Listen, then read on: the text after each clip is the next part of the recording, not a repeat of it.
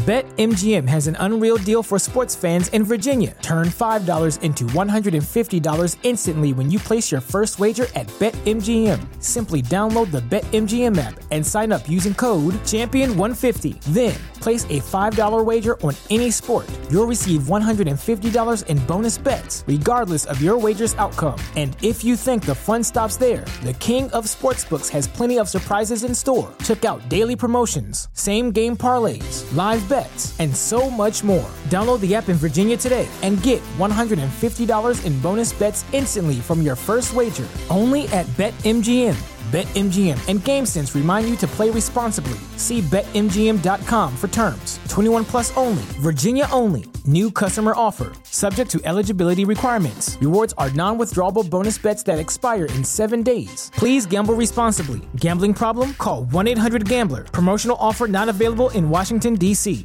What's so special about Hero Bread's soft, fluffy, and delicious breads, buns, and tortillas? These ultra low net carb baked goods contain zero sugar, fewer calories, and more protein than the leading brands, and are high in fiber to support gut health. Shop now at hero.co.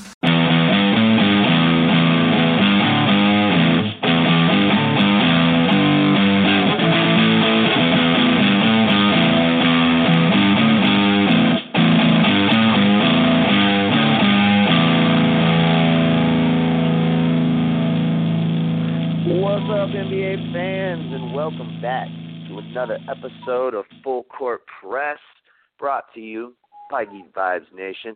I'm joined tonight by Joel Jimenez. What up, Joel? What's up, Nick? Happy New Year. Happy New Year, brother. Uh, and Jawan will be on with us in just a little bit. Um, but uh, we're going to go ahead and get started. We're going to be breaking down an NBA conference update and where the teams sit and kind of uh, take a take a look at the playoff picture and kind of our predictions um, going forward uh, from here. So let's jump right into it. Um, we're gonna start out west, Joel. Uh, Denver Nuggets still holding down that number one spot despite a bevy of injuries. I mean, what Barton went out early this season. Harris has missed time. Uh, Paul Millsap's been out and they just keep on trucking, man. Like this team has really impressed me. Uh Nikola Jokic is at least making a, an argument to be considered the best center in the NBA. I mean, I still Right. in my opinion, I still got him third behind. It, it depends on whether you want to call Anthony Davis a center or not. But if you I do, agree. um, I, I mean, especially For now. I mean, when he was playing with Boogie, like, yeah, I mean, I, I Yeah. put him as a power forward, but um right, right. but in in that system, I mean, he's he's pretty much their center. Um but uh and and then of course Joel Embiid. So I got him behind those two guys, but like I mean, dude, his his passing uh is just sick. He's bar none the best passing big man in the NBA today. Um and probably like uh, top three or four ever. Like, I mean, there's not many big guys who who see the court and, and are able to um, get their teammates involved like he is in the history of the game. Um, and their defense, man, their defense has been no joke. They have had like that has always been their Achilles heel, and they're just they're just moving right along. What are your thoughts on on Denver and um, like where do you kind of see them maybe finishing out throughout this uh, throughout this Western Conference? No, I mean I have to agree with you. Denver has been completely shockingly. I mean, I, I had to make it in the playoffs. I just never expected it to be as good as they have been because they were they've been they've struggled to make the AC the last couple of years, and it's like, I but they had the talent. Like that's why I mean like they had the guys to do it. It's just a matter of Right. putting everything together. And what Right. happened this year, uh, even with all the injuries, like you were just mentioning, Will Barton was hurt for a while, Gary Harris, and Paul Millsap all hurt. I mean, I think they're all back now except for Barton. And of course, they still have IT and, and Michael Porter Jr. who haven't played a game yet. I mean, they have Right. a ridiculous amount of talent, and it's like even without them, they're playing really well. So you got to like, give the guys that are playing credit, and of course the coach credit for for getting up to this point. And uh Jokic is the fucking man, yo. Uh, he currently is my top center. Um, I, oh, we're not nice. the third. I mean, he's number three on my list. Um, oh, okay. Yeah, he's not. I don't want to say the top, because uh, I do expect. I do uh, consider Anthony Davis a center, and uh, Joel Embiid probably to me is number two. Yeah, but still, he's he's that that means in both of our minds he's an All NBA center. Yeah, yeah, no doubt, no doubt. I, he's he's on my All Star list, and he's uh, uh he's probably even in my. I think he's top five for me in like MVP right now. So yeah. So it's just he's up there. He's good. Uh, he was he's been good. Is now it's just like more of a breakout year. Uh, he's actually been playing a lot more power forward lately because Paul Millsap was out and he's been playing to Plumlee. But he, he could do it, you know. I mean, he's been doing it. The kid's mm-hmm. good, man, and he's he's a big reason why Denver's as good as they are, and um, it means a lot. I mean, he means a lot to that team, obviously. Joker. Yeah, definitely. It, it's yeah, it's really too bad that um that Nurkic wasn't able to play more of a defensive role on that team. I mean, they ended up getting yeah. Plumlee, um, who who does fit better, like defensively, because they tried playing those two guys together and it just didn't work. Like their defense just yeah. was not able to to, to right. you know muster past that. Um, but uh, but Plumlee seems to be the guy, man. Like um, you know, he he's definitely uh, the best out of all the Plumlees, um Mason. Yeah. And uh for sure. Like he's he's a really good like backup center. Like he, he's your kind of ideal backup center, maybe slightly overpaid. Um but not by much. I mean, I think he's I think he's making like eleven, twelve million, which, you know, for a really good backup is, you know, not bad. Not bad. Um yeah. But uh Jawan is now on the line. What up, Jawan? What's going on, guys? Uh, nothing much, man. Just uh, getting into our first team, uh, the Denver Nuggets. What have been your, your thoughts on them so far, and uh, you know where do you kind of see them uh, shaking out throughout the, these Western Conference games? It's it's actually funny because uh, I believe no no I'm sorry I was just about to lie. I was gonna say Joel got me paying attention to the Nuggets, but I forgot it was Jazz that Joel had on his radar last year. I think it yeah. was. Um, yeah, last year uh, Jokic to me is just one of those guys that um, I I feel as though uh, what he started the season with, he was making an MVP tear. Um, he just he just doesn't seem like one of those guys that can maintain that for a full season, um, playing at an MVP level. Um, and I, I think we've gotten so used to seeing LeBron do it, Durant do it, Westbrook, Harden, that we forget that not everybody's built like that. And I think he's one of those guys um, that is built to just be a really good uh, player. I think he's an all star. I, I honestly do think he's an all star, um, and he's built he's built to where he um, he could lead this team to the playoffs. Uh, my biggest goal for him is to see him do it for a full season um, and to put himself in MVP talks. Because um, I mean, I look at that team. Excuse me um, in the possibilities the same way I looked at the Bucks, to where it was like, if your star player doesn't like arrive, this team is just gonna make the playoffs, get bounced out, and it's just gonna be a yearly thing. Um, because if you look at it, they're well coached, um, and they do have proper pieces for the team to to at least make a playoff push. Um, and it's just one of those things where it's like I unfortunately put a lot of this team's success and their their possible downfall on his shoulders uh, because he is the guy to me. Um, that team is loaded with talent, but he is that guy. Um, I do see this Denver Nuggets team. I don't want to be disrespectful and say seventh or eighth. I'd like to, to aim a little higher. So I'd go fifth or sixth uh, for this team uh, as far as they're them making a playoff push um, around that fifth or sixth seed. Um, because I think really out of like maybe four teams in the West. Everything else is just up for grabs. Um, but yeah, I, I do love how this team plays, um, and, and I definitely have huge goals uh, for this team for the future, purely off of how talented I think Jokic is. Yeah, I mean, I I can see why you'd think they would fall. Like, um, I mean, obviously they they only have first place by half a game, and yeah. like sixth place is only four games back.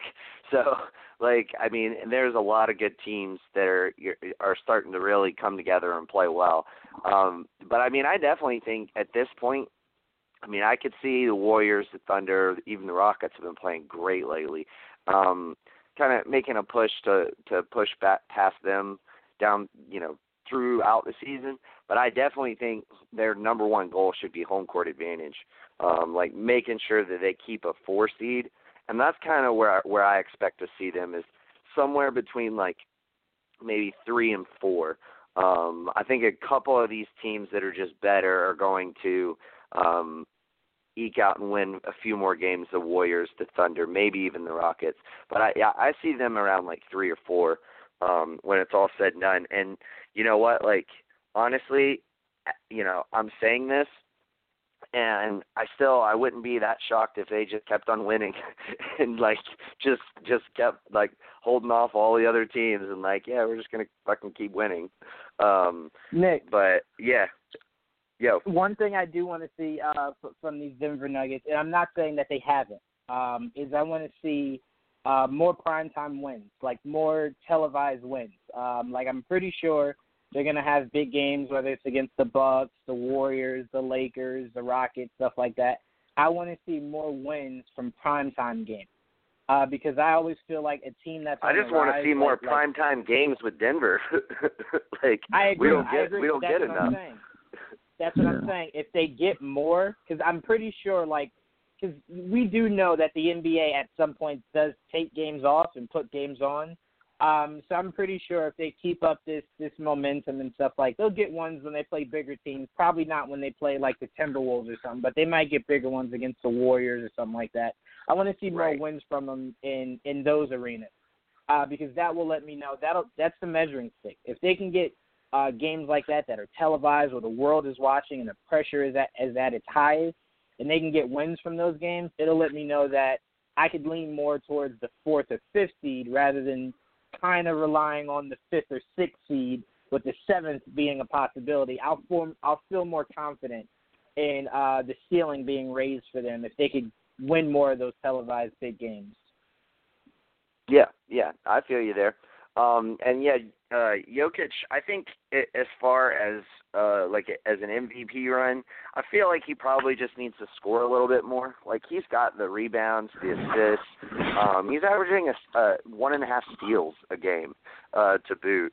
Um, he's not gonna he's not gonna be a huge uh, impact player as it pertains to blocks. He's just not that kind of guy. Um, and he probably needs to. His three point percentage has kind of dropped a little bit this year. It's down to thirty one percent. Um, but that seems to be a trend, man. It seems like a lot of people's three point percentage is down this year. So, um, but uh, but yeah, he's only averaging eighteen points. I, I'd like to see that get up to about like twenty four. Um, you know, for for me to feel like legit, like all right, yes, you're MVP uh, you're not just MVP caliber. You're like uh, I'm actually like strongly considering you, uh, you know, as MVP. Um, but I mean that stuff is not is not definitely not out of the realm of possibility. And um, he uh, he- he's got the the teammates in place telling him, hey, we want you to shoot more. Um, so uh, you know they love his playmaking, but I mean even his teammates are like, yo man, get yours too. Um, so uh, so yeah, I, I I think that'll be. Um, he's definitely going to be one of those players that's just super fun to watch and and yeah, like ESPN, TNT, y'all get on it, man. Put the Nuggets on TV more because like I don't have League Pass and I, I would really enjoy watching them. um, Yeah. but uh, by the way, Joel, did did that uh did that League Pass uh fluke uh, ever play out for you? It's iffy. It comes in and out. so Oh, okay. like some I games you. I get, some games I don't. Still in standard depth Huh. though, so I got a little Yeah, bit. yeah, yeah. That's better than nothing. Um, all right, Yeah. guys, let's move on. Um, Warriors. I don't want to really spend too much time talking about them. We know they're going to make it. Um, they're going to get Boogie back, um, which is you know going to help them out, obviously. Um, Joel, anything that you want to add pertinent to the Warriors and their playoffs? They don't need me to say anything about them. they're, they're fine. The Warriors. the Boogie's coming back apparently soon, so yeah, I can't wait to see how that works out. That's I'm more Yeah. curious to see how that's going to play out. Aside from that, there's not really much else to say about the Warriors. Yeah, yeah, very true. I uh I just wonder, you know, because you had that that infamous moment last year where where Boogie like had to be held back from going after KD, and like Yeah. obviously we've had the KD and Draymond drama this year. Um, so I just wonder, like, it's easy to be the peacekeeper when you're not on the court and you're not in the heat of stuff, but like yeah, I don't know, man. You put Boogie on the court and he's he's been like aggressive, implode. um, yeah. like win mode and all that, you know, player mode. Um, I I, I Should be could see I could see some some confrontations. I can see some shit. but yeah, we'll, Yeah, we'll I see. could we'll too. keep an eye on that. yes, sir. Um, uh, Jawan, anything you want to add about the Warriors? Uh, yeah, heard uh, a lot of people saying that they're comparing the Warriors' struggles to past great teams that would just kind of like take the regular season off and then kick it into high gear uh, in the playoffs. I don't feel like that's the case uh, with them. I feel like something's off, uh, and I think it'll take into effect come playoffs. Um, of course, they have the talent that looks like they should just steamroll through, and I'm not saying that they won't. I'm just saying I think something's off, and if any year would be the year that they could get knocked off, it would be this year. So I'm paying closer attention to um to you know to how the rest of the regular season pans out. I think Boogie coming back isn't the the solution that everyone thinks it is. I think if anything, it could possibly add uh, to the stress of that franchise and that locker room uh, going forward. But if everything does play out well and they all get along, that team is just like ridiculous. Yeah, stacked. It's it's crazy. Um, yeah, I mean, I can see that, uh, and I definitely kind of agree with you. I mean, it does seem like there's a little trouble in paradise um, going on, um, especially with that that whole KD and Draymond thing. Like that, that just seems weird. Um, obviously, you know, the pre- press isn't talking about it anymore. They're not asking them questions about it anymore. Which KD was like real quick to be like, "Yeah, don't ask me questions about that." um, but uh, but yeah, I mean, it, it I can understand both sides' frustration um, with that whole thing, but um, I, you know, I just I don't feel like I feel like Draymond's playing the worst basketball that he's played in several years, and so is Klay Thompson, and I just don't think that that's going to continue throughout a whole year. Uh, I just don't. so, but um, but you know, we'll see. We'll see how it all plays out. They're obviously a lock for the playoffs, though, and they definitely ain't got to worry about that. Uh, OKC. Um, they uh, played the Lakers. Um, I think last night, and uh, Russell Russell Westbrook went two for eighteen again. Um, Yeah, like terrible. terrible shooting night. Um, and they were still able to win. Like, and and you know what? Like, I don't I don't have the numbers in front of me, but Steven Adams wasn't really very effective either. He was missing a lot of those little um hook shots that he likes, like five feet from the rim, and um some some like uh you know back back down kind of turnaround shots that he likes. Those weren't falling for him, but you know whose shots were falling for? PG thirteen, baby. Thirty seven points, like just dude, he was he was on fire. Like he was and and you know every time he'd go to the line, the crowd was booing him. Uh, I guess because he didn't choose to go there, like, um, which you know, I mean, I guess I could I can understand that. Um, but nevertheless, uh, you know, they they ended up pulling out the victory. Um, but you know, Juwan, you and I talked about this a lot yesterday with OKC struggles and, and Westbrook struggles and whatnot. Um, so I, I want to give it to you, Joel. Um, like, what are, what are your thoughts on Westbrook's like kind of newfound um, efficiency struggles? Um, I mean, he's he's shooting by far his worst free throw percentage of his career, um, and actually set a mark for last year for his worst, and now is you know fallen even further back. Um, atrocious from three, uh, but he Yeah, does bad. seem to be giving up some of the offensive control, um, you know, over to more to Paul George, which has seemed to result in wins. So, hmm like, wh- how do you see all of this playing out, and, and what do you think, you know, Westbrook's kind of best role is to for this team to, you know, maximize their potential? Whatever he's doing, uh, he's just missing right now. Like he's not shooting well right now. It's just not. But he's still putting up his numbers. He's still averaging a triple double. I think he, the yeah. fact that he does it, people just ignore it. But that's fucking huge. like nobody Yeah. does that. Right. and, and it's just we look we we don't we overlook it because he's done it like for the last two three years. So we're like that's just Russ being Russ. But that's a triple double. That ain't no joke, man. Averaging that's insane. And it's just he's not Yeah. shooting well right now. He really isn't. But the team's still winning. It'd be different if they were losing. You know, he still has to be aggressive because you got to guard that motherfucker. And you know, but he has to make his free throws. He's shooting like sixty percent. Yeah. That's not good. For not for a point guard. No. That's terrible. Um, Yeah. But Paul George is balling this year. I mean, he's like, I don't need LA. I'm good right here. Whoo, whoo. It's just it's insane how good Paul George is playing right now. Um, I've been impressed. Uh, We- Westbrook i- is arguably the best point guard in this league. You ca- It's hard to argue because of the fact that the team is doing well and he's averaging a triple double. And then right under him, it, there's yes, Steph Curry, because obviously the Warriors are just not as good without him. I think it's pretty obvious at this point. Um, so it's just that it's just I think those are the top two point guards in the league right now, and the Thunder have played really well.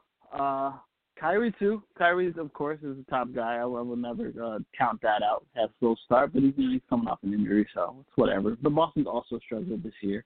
Um, but for the most part, I still think the top two are between Russ and and uh, Steph. Kyrie, I think, is like third at the moment on my list. But right. yeah, it's it's been good for him. Uh, OKC's good. He's good. So that's kind of where I'm at with that.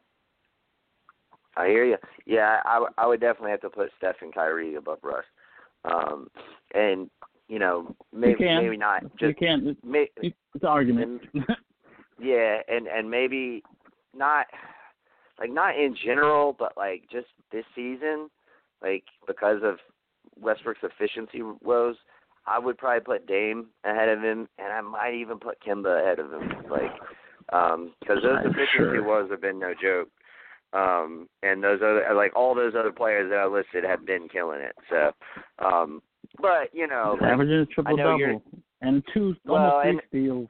Yeah, and I was gonna say that's like my point. I know, I know you're not you're not talking about just this his numbers this season. You're talking about him as a player for, you know, Right. um, yeah. so, I mean, I yeah. feel you. Yeah, yeah, I feel you. Juwan, anything you want to add about the Thunder before we move on?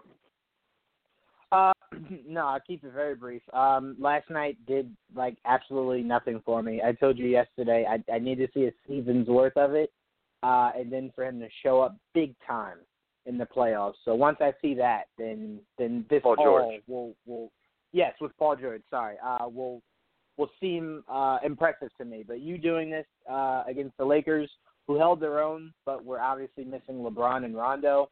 I'm not really going to give you much of a pat on the back for that, but um, I definitely do want to see more of this throughout the rest of the season and into the playoffs. Hey, uh, Joel, we should we should build uh like a all Jawan hater team. Uh, with like Kyle Lowry as our point guard, we'll have Paul George on there. definitely- we can build a Uh, or, or no, wait, we don't have to call it. We don't have to call it hater team, but the Jawan Doubter team. like the the guys who got to show up and prove uh prove something to Jawan team. Yeah. I do wanna There's say- always somebody. I do want to say because I'm not like a closed-minded. Uh, what what would we call ourselves? Uh, analyst or, or Um, whatever. yeah. Um, Sure. If the if the Raptors do um, make the playoffs, I mean not the playoffs, the uh, the finals. did definitely and uh, yeah, not, I didn't mean playoffs. I meant finals. And uh, Kyle Lowry's numbers are like they're they're up there. They don't have to be huge, but like they're obviously like one you know one B to to Kawhi Leonard's one A. I will definitely give him all his props and apologize on air to Kyle Lowry Okay. if that is the case. That'd be great. All right. Same with Paul Well, I mean, Same with Paul George. If he could stay healthy. We- cool, Yeah, yeah, well, Lowry that's the can't stay thing. We healthy tried right to we tried to like tell you how like efficient, how like good Kyle Lowry was playing last year, and you were like, I don't want to hear it. Like LeBron's kicking their ass, Whatever. and we were like, yeah, but it ain't Kyle Lowry's fault. Like, yeah, but no, um, my issue wasn't He had a good, my had a good issue game. Good series. wasn't just that wasn't just that series. My issue was uh leading up to that series. how um how Kyle Lowry was kind of just hit and miss. That series, I, I think I I did even say, okay, cool, that series, but like they still lost it. Like I need you to impact the game more. um, and you guys are saying, well, he did. Okay, cool. Everybody in the East year- lost it. This year, with absolutely no LeBron and there being no clear favorite except the Raptors, there is no excuse. None. None. None. They No, need to get to the no, finals. I That's feel you. all They I'm got saying. competition. competition, yeah, but they no got competition, but yeah, and I, I'm saying I'll I say wouldn't that. call them. I wouldn't say except them. I would just leave it at there is no clear favorite.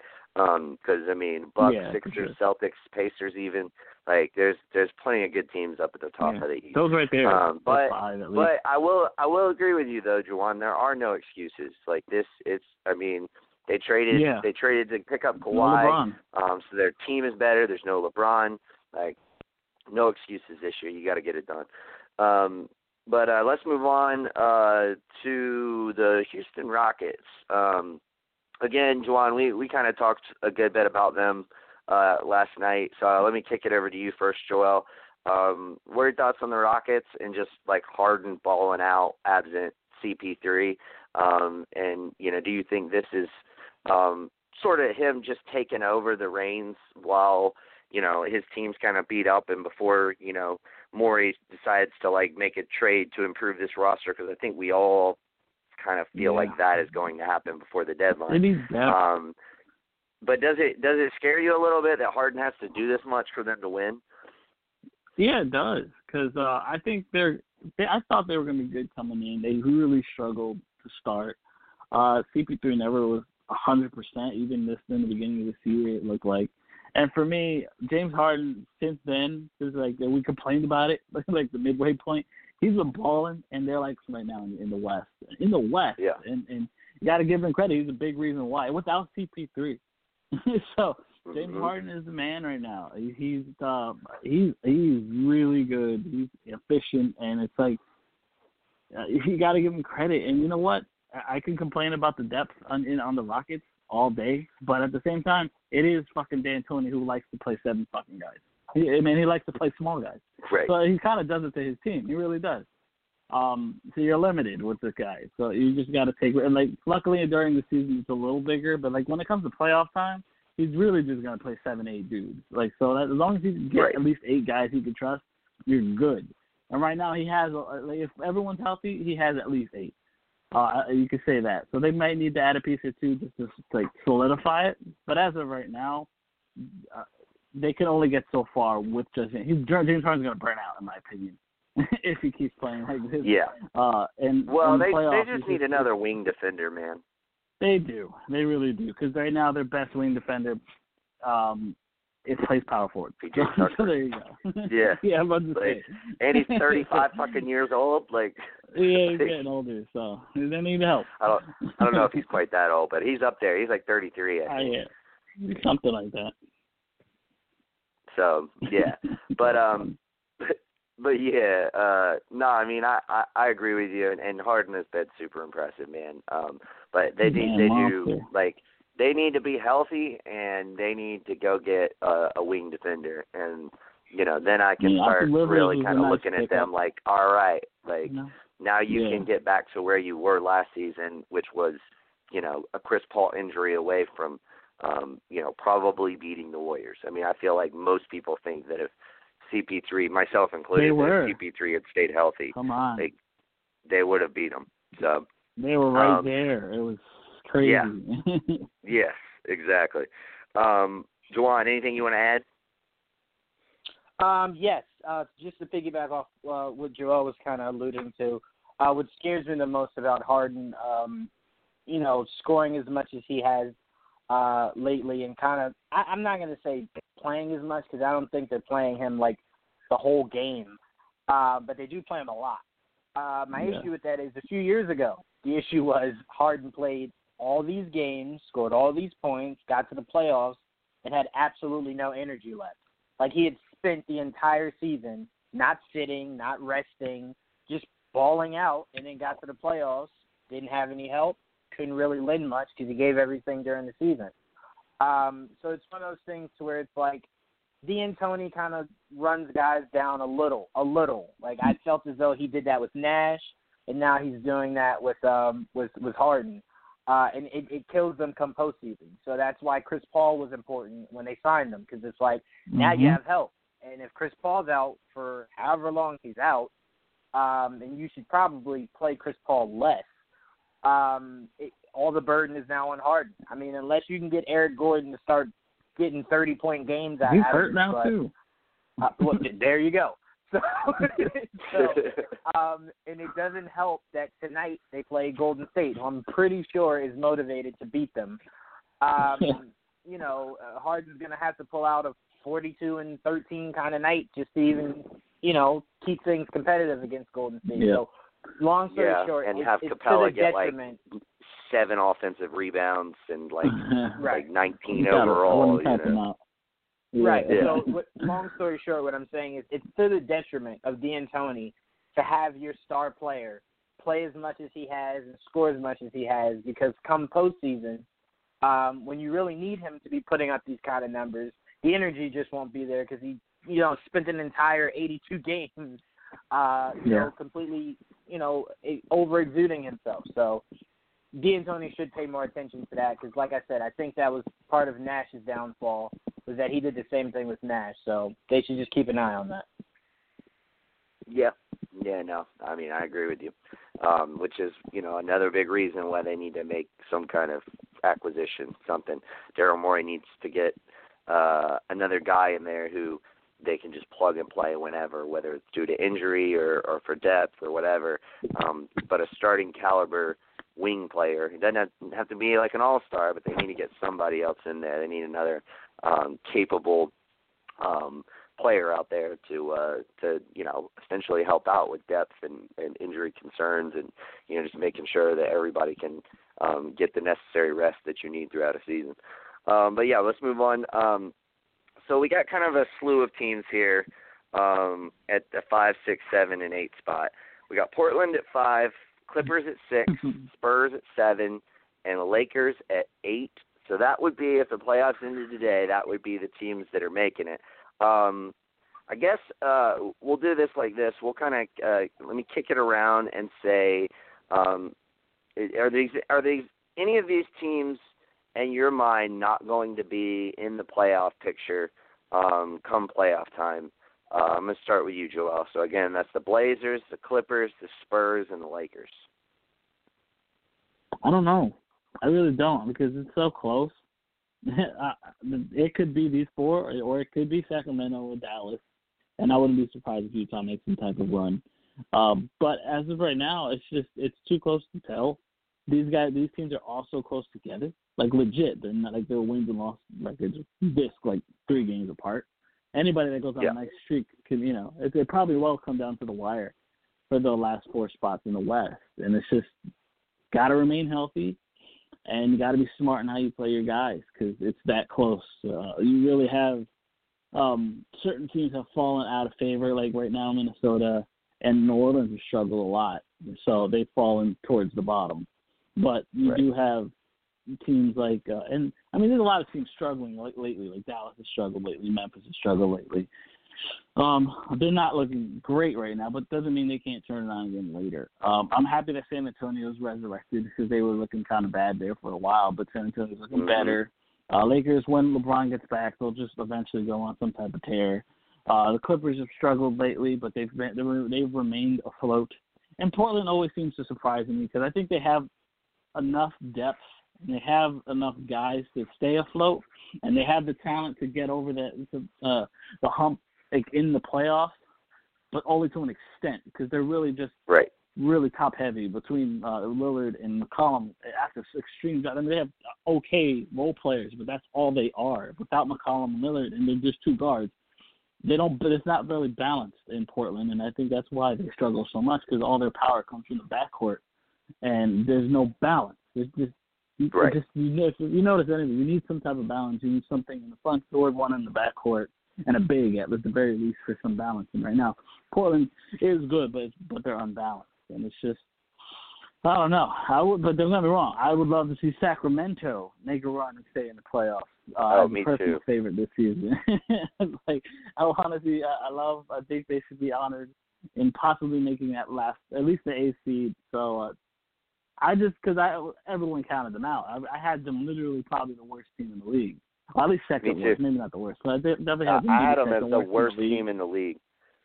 Uh, damn. I think I might have had to. I gotta check it, but yeah, they, I did not expect this from them. So I think they. I would love to see them make it. Just you know, as the underdog story, it'd be great. When they're a young team, that'd be great for them to get that experience, and it just shows that you know, even when people don't expect you to do well, doesn't mean you necessarily that that has to be that way.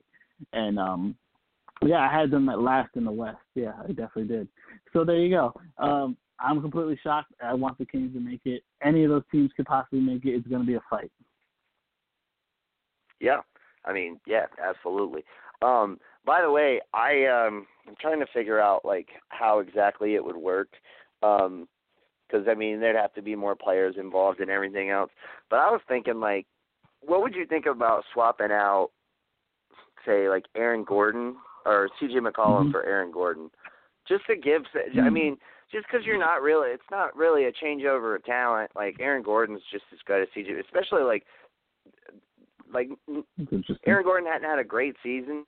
Um, Right. but CJ McCollum has been trending downward for like three seasons now. Like he he hasn't, um, like he's leveled off if great. anything. Like yeah, Right. and like I mean I just feel like you know and and you know if you could get say um Terrence Ross in that deal and then send back Mhm. like Al-Farouq Aminu, um, like you know that ain't bad. Like you got Terrence Ross who's, been a good were shooter this year. Right. Yeah, like I mean, and, and if you're Orlando, like I think looking long term, you want Jonathan Isaac to play the four. Um, so if you could Yeah, get a guy probably. like C.J. McCollum, like, I mean, that kind of makes sense. Plus, C.J. can run the point too, like when you need him to. Could. So Combo guard. Yeah. I don't know. Yeah, I, I think maybe don't- not. I like maybe it. not. Yeah, I mean, it might not be a a se- like in season move, but maybe in the off season. Like if if they lose in the first round again, like I think you got to figure out something. I'm not saying you got to blow it up. I'm just saying like Yeah. They're not Washington right now, but they should definitely Right. consider it at some point. yeah, yeah, exactly. Um, Kick it over to you, Jawan. Uh, same question. Um, just like out of those four um, four teams that are currently holding down the non-home court advantage spots, the Blazers, the Clippers, the Spurs, the Lakers. Um, any of those teams that you think will be on the outside looking in uh, come playoff time? Yes, and I can't even believe I'm saying this. Like it feels disgusting coming out, but I'm gonna say the Spurs. Um, it's a team that I just feel as though uh, it hasn't it hasn't found this identity and then consistently stuck to it. Um, you have nights to where they're relying on uh, DeRozan. There's nights they're relying on Patty. They're relying on Rudy. no, Um, they never rely on Patty. No, no, no. They, Patty Patty does come in and get and get some really good buckets late Eh, late in game situations. He's not had a good season. No, no, no, no, no. By no stretch am I saying like Patty is the star of that team. I'm just saying there's some nights where he's sometimes the the guy Well- that that's scoring not the bulk of the points, but just when it comes down to crunch time, uh they do go to Patty very often. well, and, and according Um, to Pop, um, Kawhi was never a leader on that team, but Patty Mills is and was. So. That's right. Yeah. What am I thinking? Um, Um, but yeah, I, I I watch the Spurs, uh, and I just feel like they lack lack an identity. Um, I feel like Pop hasn't been the same since last year. Uh, Left we can kind of understand why. Um, but I just feel like this team is just it, it's missing something, and I don't know what that something is. Uh, tonight they play the the Raptors actually, Kawhi's uh, homecoming, and there's no Kyle Lowry. So I feel like if the Spurs lose this game, it'll go more towards where my mindset kind of is at, to where it's just like these are games you should probably be able to take advantage of. Because it's not like you lack the talent, it's not like you lack the coaching. Um, Yeah. I just feel like there's just nights where that team just just doesn't want it more than the other. Um, and th- that's a big thing with me with the LaMarcus Aldridge sometimes, who has gotten a lot better than what he was when he first got there. Um, and just how I always felt DeMar DeRozan was, just like where is this guy when you need him? Like, what what, what happens to him? Um, so it'll be interesting, but I do feel as though Clippers. I, I think they're just too good for me to this early be like, nah, nah, nah. They're the Clippers. They're not going to make it. I haven't ever seen LeBron not make the playoffs because uh, he's made it so many freaking times. Um, yeah. In Portland, I'll forever believe in Damian Lillard. Like I'll never give up on Damian Lillard. Um, so it's like I look at those guys and I just go, I feel as though they're more sure um, than the uh, than the Spurs are at this moment. But that, that definitely could change. But at this moment, I'm going Spurs. And also, Nick, I want to point out it's not televised, but the the Nuggets play the the um the Kings tonight, and it sucks that that's not going to be on television for the world to see. It does. Unless you have the NBA yeah. package. Yeah, I, I, I'll probably get like you know after the playoffs, or I mean I, not yeah, after the playoffs, after the All Star game, they have like that that special. Like I'll probably just go ahead and have it then. Um, I might too. I would already have it if you could watch like your hometown team on it too, but because you can't, like I just always always thought that's so fucking stupid. Like it, It if if it's like an if it's like an app, like because I would need it to be like an app through like my PlayStation, which I think it it does work like that. But it's like, how the fuck y'all even know where I am anyway, motherfuckers? Like, um, but they do. Um, but but yeah, I mean, I I feel you on the Spurs. I I would like to see the Spurs make a move. Um, I'd really like to see because I mean, I feel like the Magic are kind of trending in their normal direction. Like they start the season Mhm. off well, and then they go on a losing streak. yeah. I'd kind of like to see the Spurs see if they can go nab uh, Nikola, uh, not Nikola Vucevic. Vucevic, Um, yeah, that guy's a monster. Yeah, and like I think he would fit with the Spurs pretty well. I, I'm a little curious to how like defensively he and LaMarcus Aldridge would work. Um, That's a good point. but but I still think like offensively they would be so good and just like the Spurs are so like team defense oriented that like you don't necessarily need any one particular player to be like a great defender. Um hmm so like I but like I mean I feel like Paul Gasol's got like a 6 million dollar buyout next season to get out of his contract. Um so it's not it's not really an expiring contract, but it's you know it's it's only six million dollars on your books next year, and if you're the Spurs, like I would I would give up my first round pick, like top four protected or what you know, because they're even if they miss the playoffs, I mean at best it's going to be like twelve, you know somewhere in there. Um, so just put the protection on it so that if you miss the playoffs and you win the lottery, you get to keep it. Um, hmm but uh but like you know i mean that I, and you got toronto's pick out of that trade. So so you still get a pick coming. Um but i'd like to see that. I'd like to see them like go and get a guy like Vucevic. And you know magic man they got mo bamba like it, and i don't Yep. i don't nec- i just don't think it's would be smart for them to hold on to another front court guy same thing with aaron aaron gordon so um Mhm. but oh, excuse me, sorry, I'm still Yeah. fighting the sickness. Um, Yep. but Bless uh, thank you. Um, but yeah, like I mean, I, I I could see that you know as far as as far as you know the Spurs not being you know being a team that doesn't make it. So uh, follow up question, Jawan, and I, I'll lead the witness. Um, so I'm Mhm. assuming you got you got Dallas in there instead of San Antonio. Absolutely. I will not let go of that until they officially are out of contention for the playoffs. I love Luka. Luka might be my favorite player in the league right now, uh, or, or the, the entirety of this season. I just I love the It's not- swagger of this guy. Joel, this is so And I love- unfair. I love how this guy like he'll he was look at my a regular favorite player series. before you even knew his fucking name. Hey, listen, listen, and you guys, you guys had the opportunity. I, I, I'll openly say I'm front running here, um, but I, I just, I, I love the swagger of this kid. I love his game, and I love the main thing I love about Luka is that when normal people would take a regular three pointer, Luka steps back for a three pointer. Like that, that looks like that is his, that is his go to. Like he can just regularly shoot it. He's like, nah, man, I'm about to hit you with a step back three. I just love Mm. everything about the kid. Um, and, and I really do think I do think Luka can lead this team uh, to the playoffs. Uh, the team is talented, and they do have a really good head coach. So it's not like they're necessarily extremely lacking. Um, that to a sense where it's like it's unbelievable for them to make it. Right. Um, but well, like I said, I I jumped out there early, and I'm going to stick to it until they are out of contention for the playoffs. Yeah, that team needs to start losing. Like, and and that, you know what? For that matter, some other motherfucking teams need to start winning. Shit's starting to piss me off. Um, but I will say this: um, I I do think that given if they make a move, then I think they could do it. Like, they need to get somebody. Obviously, I've thrown out the Knicks trade, which you know what? Like, thank you, Joel, for for you know giving me some input on, on my trades. Uh, Jawan, you're always telling me like, why don't you do some Knicks trades? Why don't you do some Knicks trades? I'll post two of them on that fucking article. Not one fucking word from you, motherfucker. oh, good, good plausible trades, in my opinion.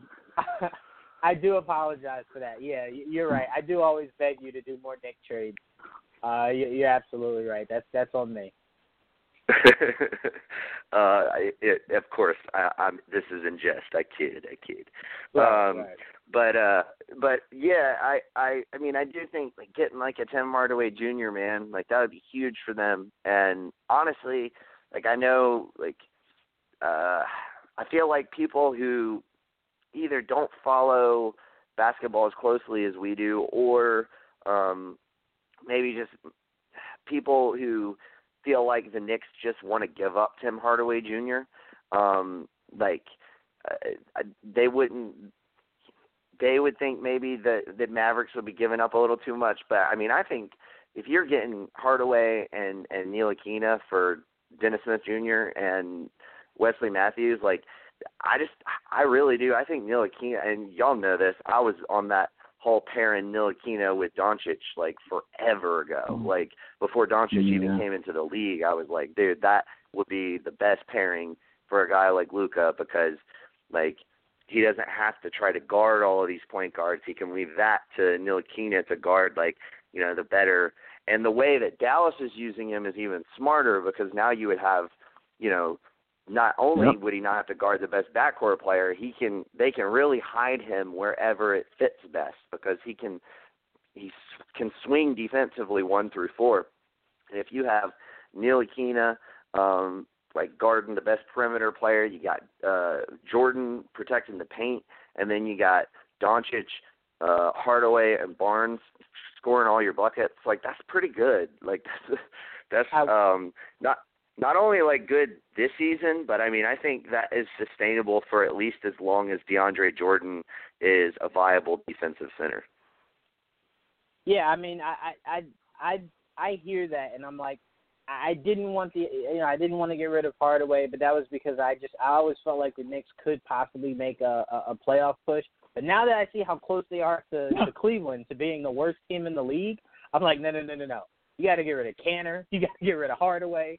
You got to do whatever you got to do to to ensure we keep losing games. Um, but I will say, um, I think I said this to Joel. Uh, I think we were talking on Instagram maybe uh, a week or two ago when Luka did something, and I was just like, Dennis, him and Dennis can't keep playing together. Like it just, it, No. it doesn't even look right. Like it looks to the point to where it's like Dennis wants the ball, but Luka is balling. So it's like, how do you tell Luka, hey, I'm gonna drop this play for Dennis, and you're just gonna inbound it? Like I don't think you do that if you're Rick. Um, so Dennis to me does he screams New York. He does honestly, and the way Mudiay plays, uh, Joel, you can speak to this more so. I think they'd be a Mhm. great complement to each other. Um, to where Dennis No. doesn't have to worry about being the primary uh, ball handler. Compliment, Um, like backup Well, no, or like next to each other. no, no, no, next to each other in the sense of the way Mudiay plays. Um, you know, Dennis would just be filling the role of, of Hardaway. So where it's like you allow Mudiay to be the primary ball handler, um, and then he just finds I you open think that shots. works. No, I I I don't personally either. do. I, I personally think those two could play well together. I don't I think either of them I think well what this move would be is essentially uh, like you would be uh, essentially like obviously getting rid of a lot of salary because not only are you Mhm. you're you're getting rid of Hardaway's salary for an expiring, but also you're shaving about I don't know about a million dollars off as well, going from Ntilikina to um, Smith um, because they were one one draft pick later. Um, Mm-hmm. so you're saving a little bit there too. Um, but no, I mean, I think if you were to do this, it would basically be like, all right, well, you know, we're going to do this so we have a solidified point guard um, on the books next season um, in case you know we can make a big free agent acquisition.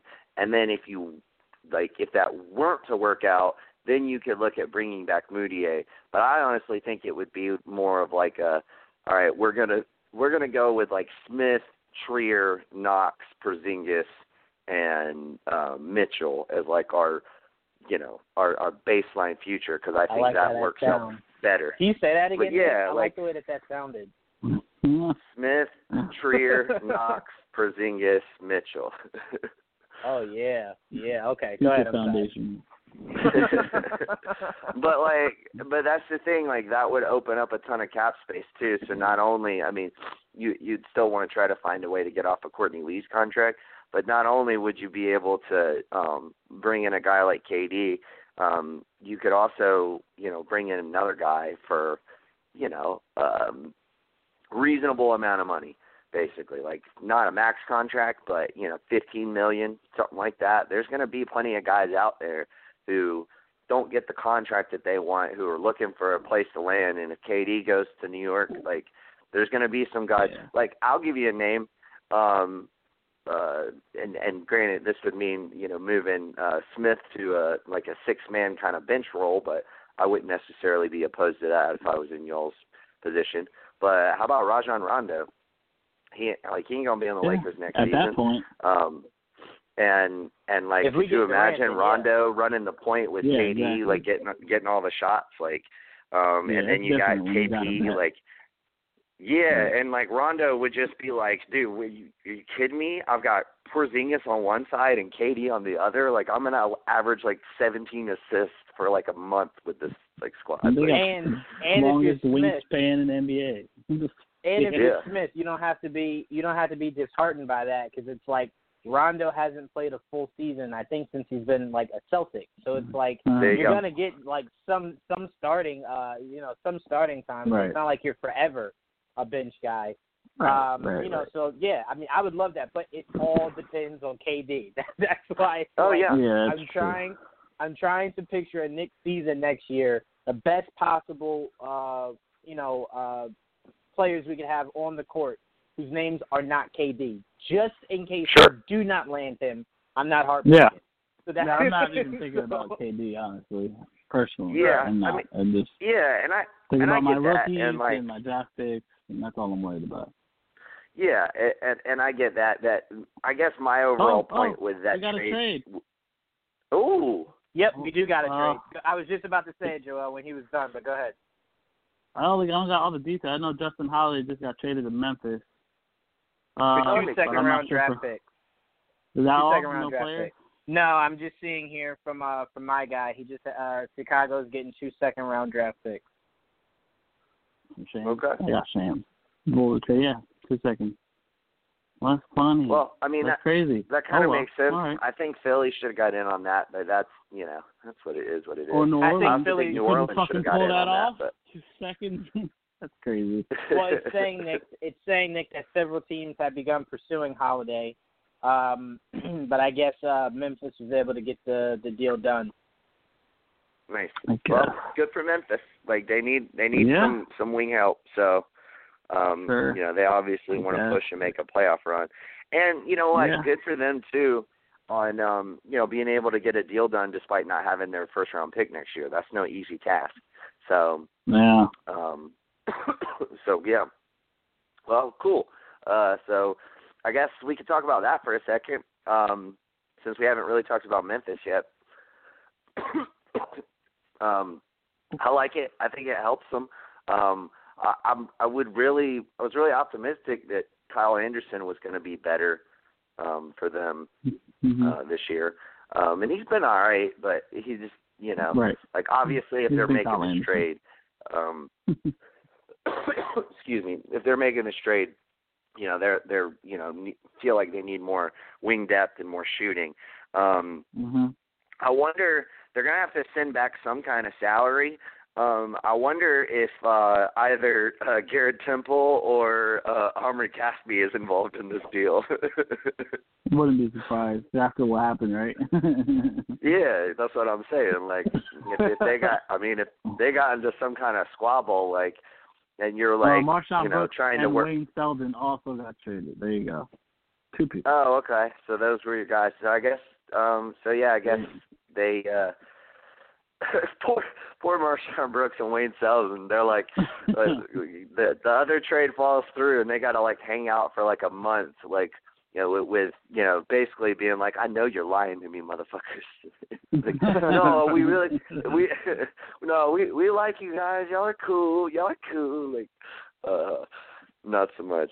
Um but uh yeah, no, I mean I think it's a smart move. They obviously get some good perimeter shooting. Uh Holiday is not a plus defender, but he's not a minus defender. And I like uh, Holiday. He would make for like a season, half season. Yeah. I forget what it was. Yeah, I know. When you were trying to say he's better than E'Twaun Moore, I was like, Well, of course you think that. He played for the Knicks this season. Hey man, it's not that big a difference between the two of them. No, he's just longer. yeah, that is true. He he he's I think about an inch taller and he's got a bigger wingspan. So, uh, but anyway, uh, what? taller. Oh, is he? Is he six foot eight? Yeah, he's six. He's six seven, and uh, Moore's like Oh, okay. six four. I think more six five, but that that could just be like you know the the listed height. Like he might actually be six four. Um, but uh, but yeah, what are your thoughts, Joel, on the trade just in general? And the Uh, Grizzlies. I think that's good. After knowing that they got rid of two wings, so you got you add some room there. Uh, will he start? I think is the question. Uh, he was starting in Chicago. Uh, he'll he'll be a help to Memphis because, like you said, they need some shooting. Justin could definitely shoot it. Uh, Kyle Adams is not much of a shooter, um, as you see if you watch him play. Um, Right. so yeah, he'll definitely compliment. Um, he's definitely a decent defender. I wouldn't call him a great defender, but he's not a bad one in my opinion. Um, so and he and he fits like at the two or the three. He could play both. So I mean, you got a guy that could definitely help. And uh, unfortunately for MarShon Brooks, who's who's a scorer at heart, you know, he's not a good defender at all, but he's definitely a good scorer. Well, where they like Wayne Selden, they use him a lot, but they're just throwaways. Justin Holiday's a more useful role player at this point. I get the deal. Chicago's tanking at this point, regardless. So good, good for Right. Justin and good for Memphis. So it makes uh, pull pull the trigger. Yeah, absolutely. Jawan. Um, yeah. Uh, I have nothing really much to say. Uh, Chicago obviously is trying their best uh, to tank uh, within the the rules now. Um, I'm more curious to see did they get rid of Jabari Parker yet? No, no, not yet. they haven't. I am more intrigued to see when and how that uh, goes more so than anything coming out of Chicago is how they're able to deal off Jabari. Um, now that most people are like, well, And he can't work out in his hometown, like, Yeah. why do I Mhm. want him? So it's interesting to see if, excuse me, I honestly think what's best for him is to spend some D League time um, and just kind of What? build his confidence back, build his game back, um, and then He just didn't make need his way back confidence. up He needs to play main some roster. fucking defense. Well, no, I think I think I think his confidence, just the idea of going back to his hometown and just really not producing. I assume the way that he was hoping he would. Um, offensively, because he's never been that great of a defender. Um, you know, so it's like one of those things where it's like you at least got to give us like really good offense then. Um, I think he needs to spend some time in the D League and uh, just build himself back up Mhm. offensively and defensively. All right. Yeah. I don't. I don't really see him wanting to do that, but I mean, I'm not saying you're wrong. I'm just saying like, I, I'm Kind not. of hard not I'm to not- do. Kind of hard not to do when teams are saying they don't want you. Yeah, think there's I mean, I want guess, but yeah, I I mean, I think it'll just be honestly, I think it'll be, you know, I and and one of the trades that I threw out in that article was, you know, if it'd be a team that wants to get off a lot of salary, you know, because he's basically Mhm. got an expiring contract. Exactly. Um, and if He'll- you- he'll somebody. If you yeah, and if you pair that with Robin Lopez's expiring contract, that's like thirty-five million dollars. There were thirty-three something million dollars in salary. Um, I, that's a large chunk of money. And somebody's trying to get off about thirty million dollars in um, salary next season. Um, you know, I throw out the Hornets because obviously they want the room to sign Kemba without going into the luxury tax because Lord knows they don't want to be in Washington's situation. Um, but uh, you know that that just kind of makes sense to me. Uh, but there's other teams uh, throughout the league who who probably really want to get off some salary um, next season. Um, so it's you know definitely something that uh, that I think could probably be worked out. I don't expect any team to trade for him for anything really more than him to be uh, a you know guy off the bench who doesn't get a lot of minutes um, and you know is essentially just just expiring salary. Um, but we'll see. Now, I'm, you know, you can always be surprised. Um, before we uh, hop out of the West, um, we touch. I'll shout out to the Kings. Like, keep on keeping on, guys. Like, we we're, we're all rooting for you here.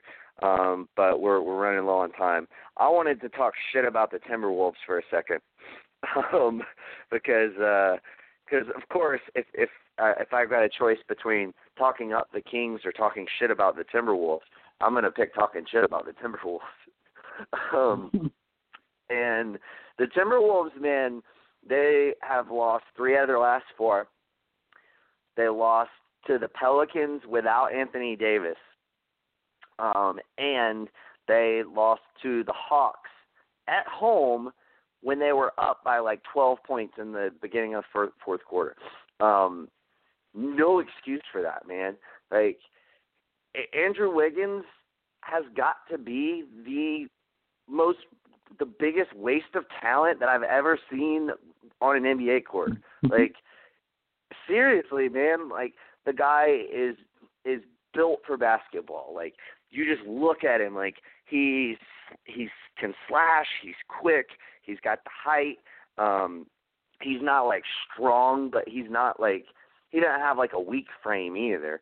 Um and like he just doesn't do anything with it, man. Like it's it, God, I would I can't imagine um like being a, a, a Timberwolves fan and knowing that you have him locked up for the next five years and just I mean, I feel like you just have to have your fingers crossed that at some point something's going to click because you ain't trading that contract. Like I don't I don't feel like anybody's taking on that contract. That might be John Wall bad. Like just because at least John Wall is actually like an all star. like um Andrew Andrew Wiggins like do y'all remember like three, four years ago, maybe, maybe only three, um, when people were talking about like, you know, maybe maybe the the Cavs and I I was one of these people uh, for a very brief amount of time. But maybe the Cavs made the wrong move, like trading Wiggins for Love and blah blah blah blah blah. Like no, they definitely didn't make the wrong move there.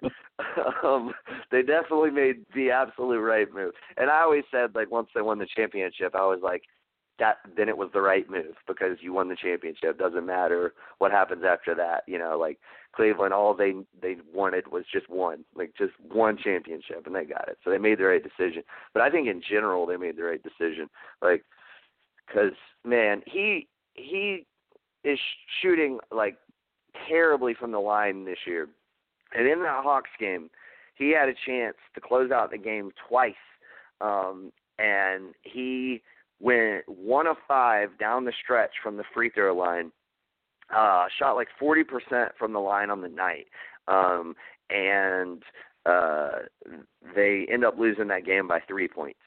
And like I'm sitting here as a Hawks fan, not only do we pick up a win that we don't necessarily need to pick up, but at the time, had Minnesota won that game, they would have jumped ahead of Dallas, which would have given us uh, bumped that pickup for us. And so I'm just I'm so basically I'm bitching about, about Minnesota for fucking with my team is essentially what this boils down to um, in our in our um, efforts to tank. But like nevertheless, still man, like how do you lose to the Pelicans without Anthony Davis? Like that that's just crazy. Like you're you I know you don't have like um Jimmy Butler anymore, but I mean you still have a good team. Derrick Rose is playing great. Uh Karl-Anthony Towns has really kind of you know gotten back to uh KAT style basketball. Um it's Wiggins, man. Wiggins is the guy who ain't pulling his weight and it's crazy because he you know, has signed a hundred forty million dollar contract. Like that dude needs to start playing, man. He, he he needs to throw out that fucking energy and and get some new energy because that shit's fucking tired, man. Anyway, anybody else want to add on to that? I think it's all Uh, said right there, man. I don't know. Derrick Rose killing it though, right? Yeah. No, Derrick Rose, easy most improved player uh candidate and six man of the year candidate uh yes. throughout yes. like this season. Oh, and by the way, I'm gonna throw kick throw this to you, Joel.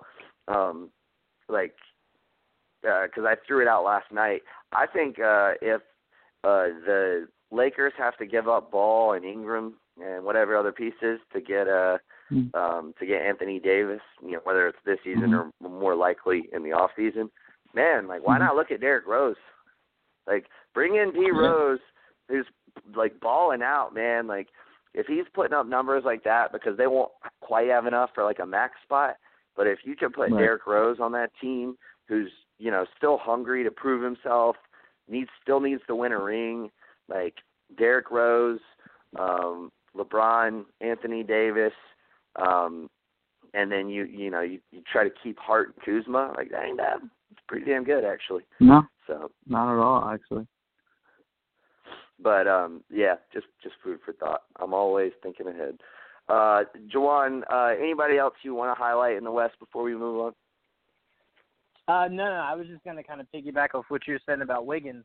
Uh, I, I look at Wiggins, and it's funny because uh, I, I I compared him. Uh, I was talking to someone the other day. I kind of compared him to someone who you saw, and you were just like, "Man, this guy's to be like really good in this league." And then, like before you know it, you're kind of like, "Man, this guy's out of the league. Like, what happened?" And I kind of feel like at some point that's gonna have to be the conversation of Wiggins. Like, of course, you know, there's nothing they could do because he's under contract. But like after that, because he's still super young, if Wiggins doesn't improve, where does he go at that point? Like, what what happens with a guy who has shown he has no interest in playing defense, he has even less interest in like consistently uh being an offensive threat. Uh, it, I, I watch the Timberwolves and I'm like, if Derrick Rose isn't playing, it's literally just KAT or bust. Uh, the pieces that they just got from the trade of the 76ers, those guys aren't even doing anything. So it's just like it's it's a mess. I don't know if they need a new voice uh, from the head coach, or if they just need to kind of tear everything down and just start from scratch uh, with KAT. But it's it's sad to watch that team and look at Wiggins and go, where did we go wrong?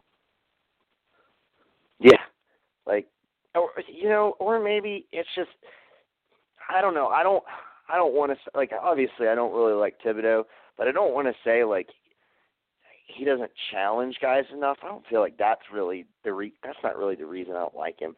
Um no, I mean, but like somebody needs to challenge Wiggins in a way that fits his personality. Like obviously we don't know the guy, but like somebody needs to, to like shake that motherfucker and be like, "Yo, like you should be like an all-star right now. Like you've been in the league long enough, you have enough raw talent, like you should be on that level and he's just not. And it, yeah, it's it's it's frustrating, but what are you going to do? Um uh so yeah, I mean that's pretty much it. Pels um I, I do want to talk a little bit about the Pelicans just real quick. Um th- th- man, they're in such a tough spot. Um and we kind of talked about this a little bit last night.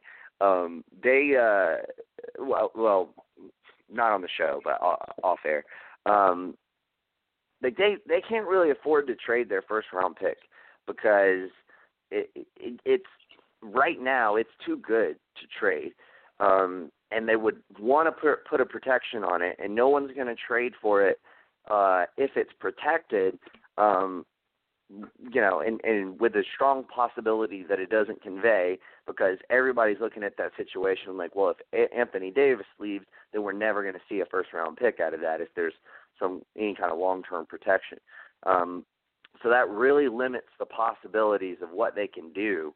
Um, you know, like I don't see any sort of big move that they can make um, that that's going to be a difference maker for them because any any move that they make that would be a big move would a cost them that first round pick and b cost them it doesn't help their depth.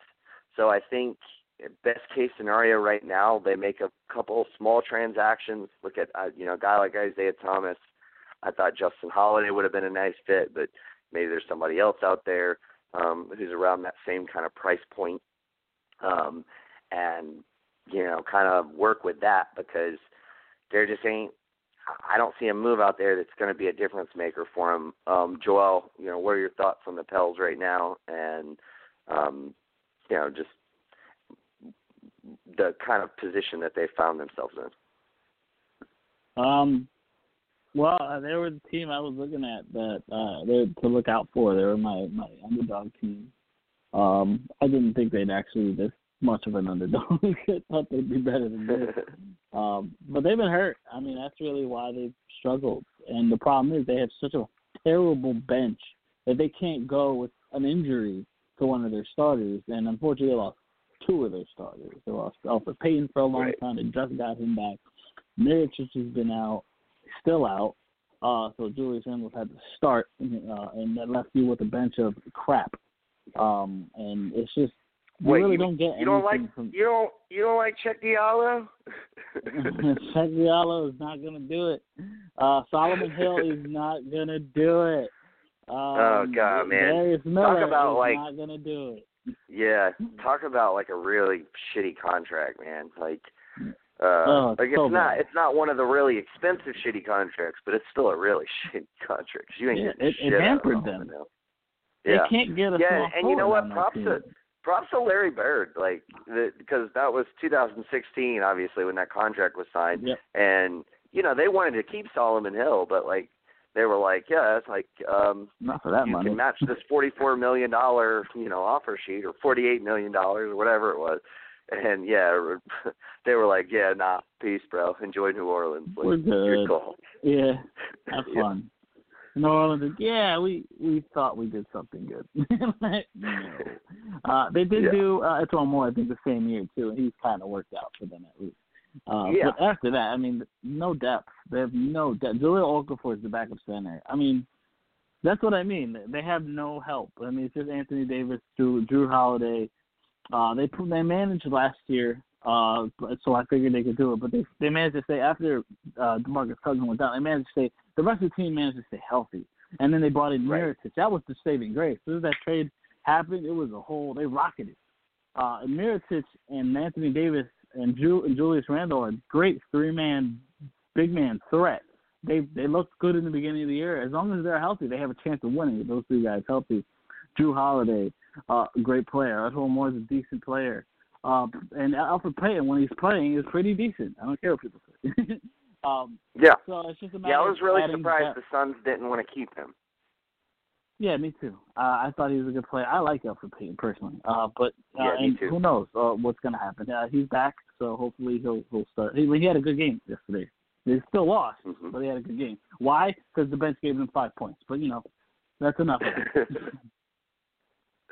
Yeah, yeah, that's that's pretty much in a nutshell like all of their woes, especially when Mirotic is out, and so that way you don't have, um, you know, Randle getting points for off the bench. He's getting all his points at the start.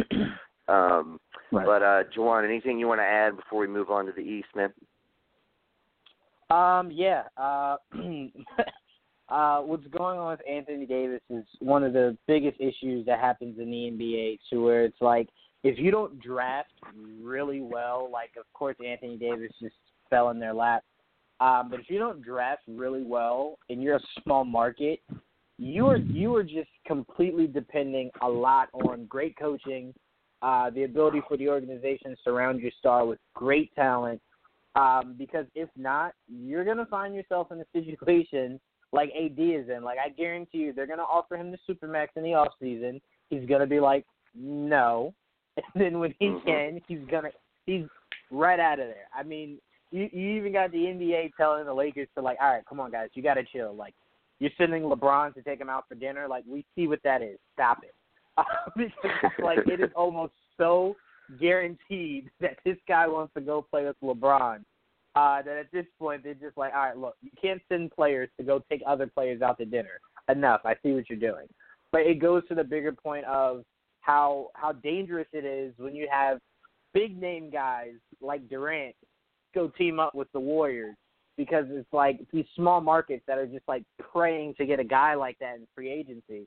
Those guys are looking down on those small markets like, no, never. I would never go to you. Like, are you? So it's right. like that's why draft is so important for smaller markets because if you can't draft well, you're never getting free agents. And God bless you with keeping your own stars when it comes time for them to enter in free agency. So the Pelicans are just showing the rest of the NBA what the biggest problem in the NBA is, uh, and that's free agency, drafting, and, and the the overwhelming uh, amount of teams that are smaller markets um, that can't land guys or really keep guys. Yeah, yeah. I mean that's that's very very very true. Um, all right, we're gonna move on to the East, but before we do, I want to kick it over to Juwan for a word from our sponsor. All right, thank you, Nick. Um, basketball season obviously is in full effect. We know tickets from those specific teams are usually always stupid expensive. So, luckily for you guys, our audience, we have partnered with the great folks at SeatGeek to offer our fans a chance to save on ticket purchases. Download the and use code Geek Vibes at checkout to get twenty dollars off your first purchase. Make sure you guys are going out, signing up to get that twenty dollars off your first purchase, and just make buying tickets a lot less stressful, easier and convenient, and affordable uh, by going over to SeatGeek. So make sure you guys go over to SeatGeek and type in the code Geek Vibe at checkout to get your twenty dollars off your first purchase. Uh, thank you to SeatGeek, and back to you, Nick. Thanks, Juwan. And yeah, shout out to SeatGeek. We're uh, very, very happy to have them as sponsor. It's one that we have been uh, working on for a while, and um, yeah, it just it makes so much sense. You're SeatGeek, we're Geek Vibes. Like, come on, guys, let's get it together. Like, and uh, so it's uh, a match made in heaven so far, and we hope uh, to keep it up for a long time coming. Um, all right, guys, let's get let's get to the East. Let's try to run through these a little quicker. Uh, obviously, we don't have as many teams to cover, so that's that's that's kind of nice. Um, uh, the Bucks have kind of sub, uh, cemented themselves. Well, I wouldn't say cemented, but they are currently uh, in first place in the Eastern Conference. Have the best record in the NBA. Giannis is balling out, playing MVP basketball. Coach Bud has these guys playing great. Um, uh, is this sustainable? Do you do you like when you look at the Eastern Conference, Joel? Do you think Mhm. the Bucks could make the NBA Finals? I do. I think this is a they have a chance at least. Um, they have a chance to make the Eastern Conference Finals. They have a chance to make the finals because they have the Greek Freak, and they all the Greek Freak needed was a little more depth, and that's what they did. They went out and got depth for the man because last year Mm-hmm. uh, I thought they were going to be good, and they were, but they were just missing certain components that just kept them from being where they are now.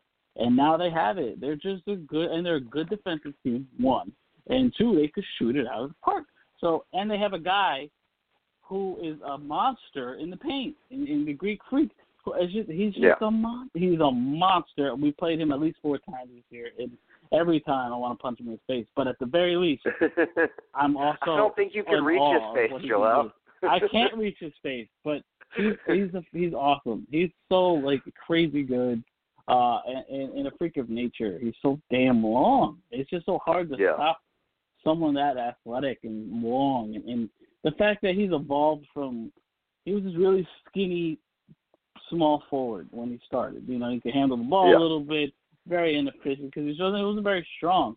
Now it's like nothing for this dude. It's I loved I loved seeing him grow up. He, he went from a boy to a man the last couple of years, and it was nice to Yeah. see it. Now he's he's he's gotten there, man. He's he's he's become a gotten to the point where he's basically a superstar at this point. And uh, there's it's mainly because that team has been assembled very well around him, and now they got themselves a good coach. Not to say that Jason Kidd was a bad coach. I'm just saying that uh, they got a, a better coach uh, for the foreseeable right. future. It's going to put the you know work them better. I think Brook Lopez, adding Brook Lopez is great. Um, Middleton's been a really good player for them, a borderline all star for them. Brogdon and uh, and um, so have been really uh, doing really well playing together uh, in the backcourt. They added some depth with George Hill recently in that trade with the Cavs. That's a good backup point guard. They really weren't using a backup point guard. Now they do have a backup point guard. They have Tony Snell, mm-hmm. and they have um when Ilyasova is healthy. Unfortunately, Ilyasova's been hurt a lot lately, but that's another guy. And then of course they have Thon Maker. They got it. It's just a matter of can they do it through the playoffs. I don't know. I have to see that to believe that, but I think they have the at least the talent to do so. Yeah, and I think like at some point in time, and I don't think you can necessarily do it right now, but maybe in the off season once every if if everything plays out the way that we think it is with Anthony Davis, I think like maybe maybe I'll take it upon myself to write write an article of a like a cautionary tale um, of how not to manage a franchise with a superstar versus how to mm-hmm. manage a franchise with a superstar in a small market. Because like everything that mm-hmm. Jawan just said that like New Orleans wasn't getting right, Milwaukee has gotten right. Like they didn't they didn't yeah. trade away all their draft picks. They drafted well mm-hmm. enough. Um, you know, they they obviously they have some misses. Uh, you know, DJ Wilson though he he has finally started getting some play. Um yeah, so that's playing nice better. to see. Yeah. Yeah. Um and Thon Maker, just you know, still kind of up in the air on that. Um, right, up and down. Obviously right, but obviously they hit it on Khris Middleton. Or actually well, I think they, they picked him up in Khris a trade, didn't they? Yeah, they traded for Khris Middleton, yeah. Yeah, he was with they what, traded Detroit. Brandon Knight, I think. Right? Yeah, Detroit. Yeah, yeah, yeah. So, but okay, so they made a smart acquisition there. Um, they hit it on yeah, Brogdon, uh, and um, you know, and and they didn't they didn't make a, a rash decision with Jabari Parker. Like they looked at that situation and was like, man, we could keep yeah. Jabari Parker, but obviously we got financial things we got to worry about, and you know, we could get a guy like Ersan Ilyasova who's going to be way cheaper, and we'll just fit better with what we got here. Um, like mm-hmm. just smart decision making. Um, and it, it's taken them time to get there. Like the you know mm-hmm. the the biggest thing is um, you know because they went through you know that the like their current GM is not the GM who was there when they drafted Antetokounmpo. Um, but ownership was patient. You know, made made has made enough right moves along the way.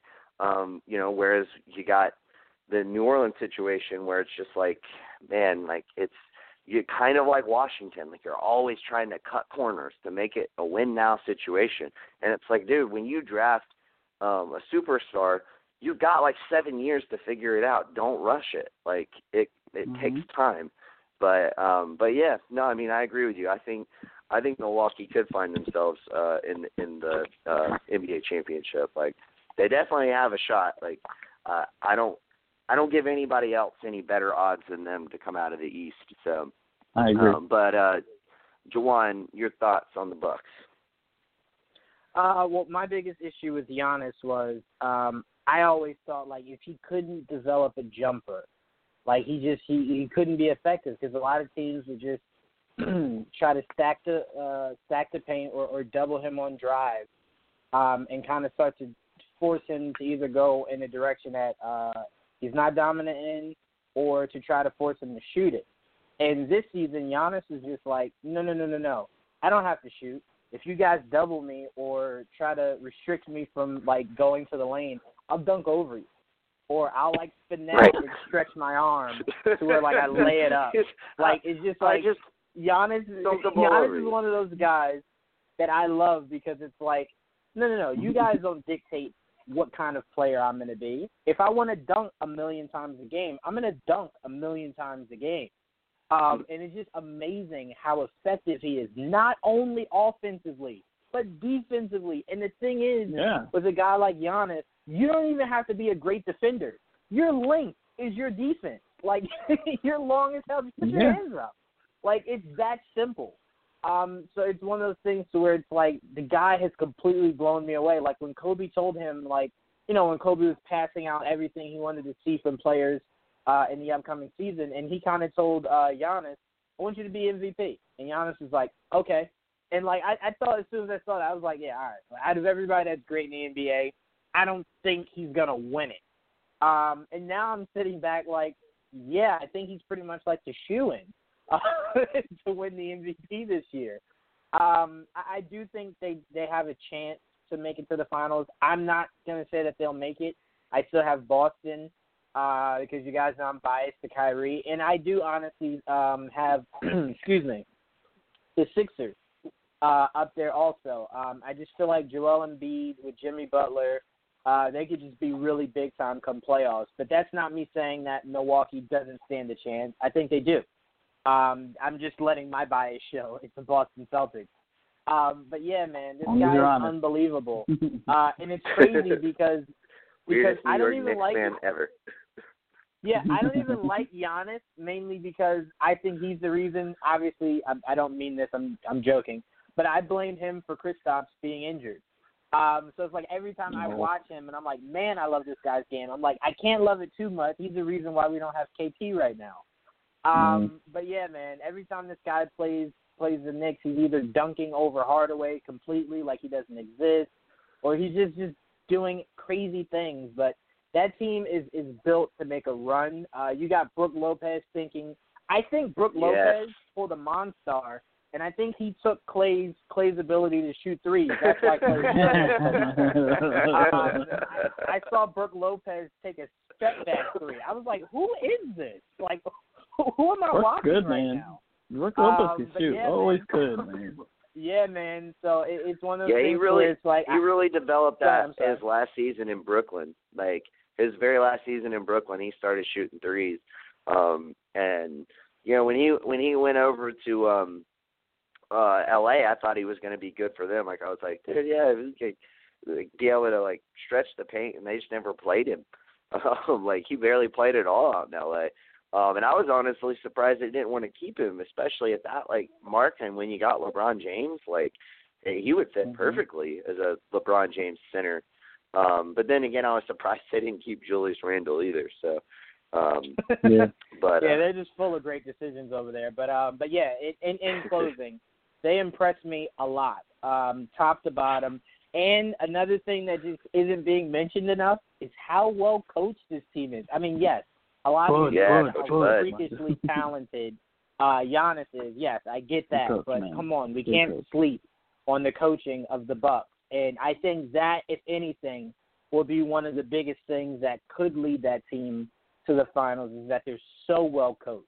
And you don't have any Yeah. you don't have any egos, you don't have any guys after games talking about, yeah, we're the greatest. You just have humble, hard hat kind of guys, and that's what could uh, lead that team to the finals. Yeah, look what he can do with talent. Can yeah, and- talent, and- obviously. right, and that's the thing. Like, well, that uh, two things. Uh, also, like Bledsoe, now that he's had a year to like ingratiate himself into that lineup, like he looks better.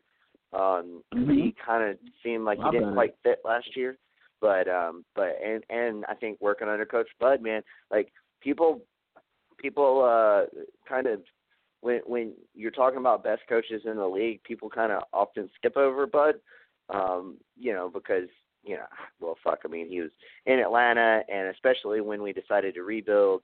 Um, but like, you can't forget, man, he led a team with no superstar to 60 wins in the Eastern Conference Finals. like, um, like, it, and like seriously, no superstar. We had a, a bevy of. We we were kind of like the way the Clippers are now. It'd be like if if Doc Rivers uh, led the Clippers to the Eastern Conference Finals. Um, and then of course like got beat by the Warriors in, in a sweep. like it would be that would be the equivalent um, of what we had going on in Atlanta. Because like Teague, Korver, Carroll, Millsap, and Horford, like none of those guys are superstars. Like we, I think Right. four of them were all stars that season, which was super cool. But um, but like you know, uh, but yeah, I mean I they, they look really good, man. They look good. Um, all right, let's move on. Raptors. Um, so they they have, have kind of been losing a few games here and there. Um, uh, it, it's it's it was bound to happen. Like they weren't just going to keep winning at such a high clip as they were early on in the season. But I still really like this team. I liked this team a lot going into the season is like, dude, they're only going going to improve. I really like what Nick Nurse is doing on the coaching end, and I think more coaches should be implementing um, like his style of coaching. And I'll give you an example. Um, in OKC, they have Nerlens Noel.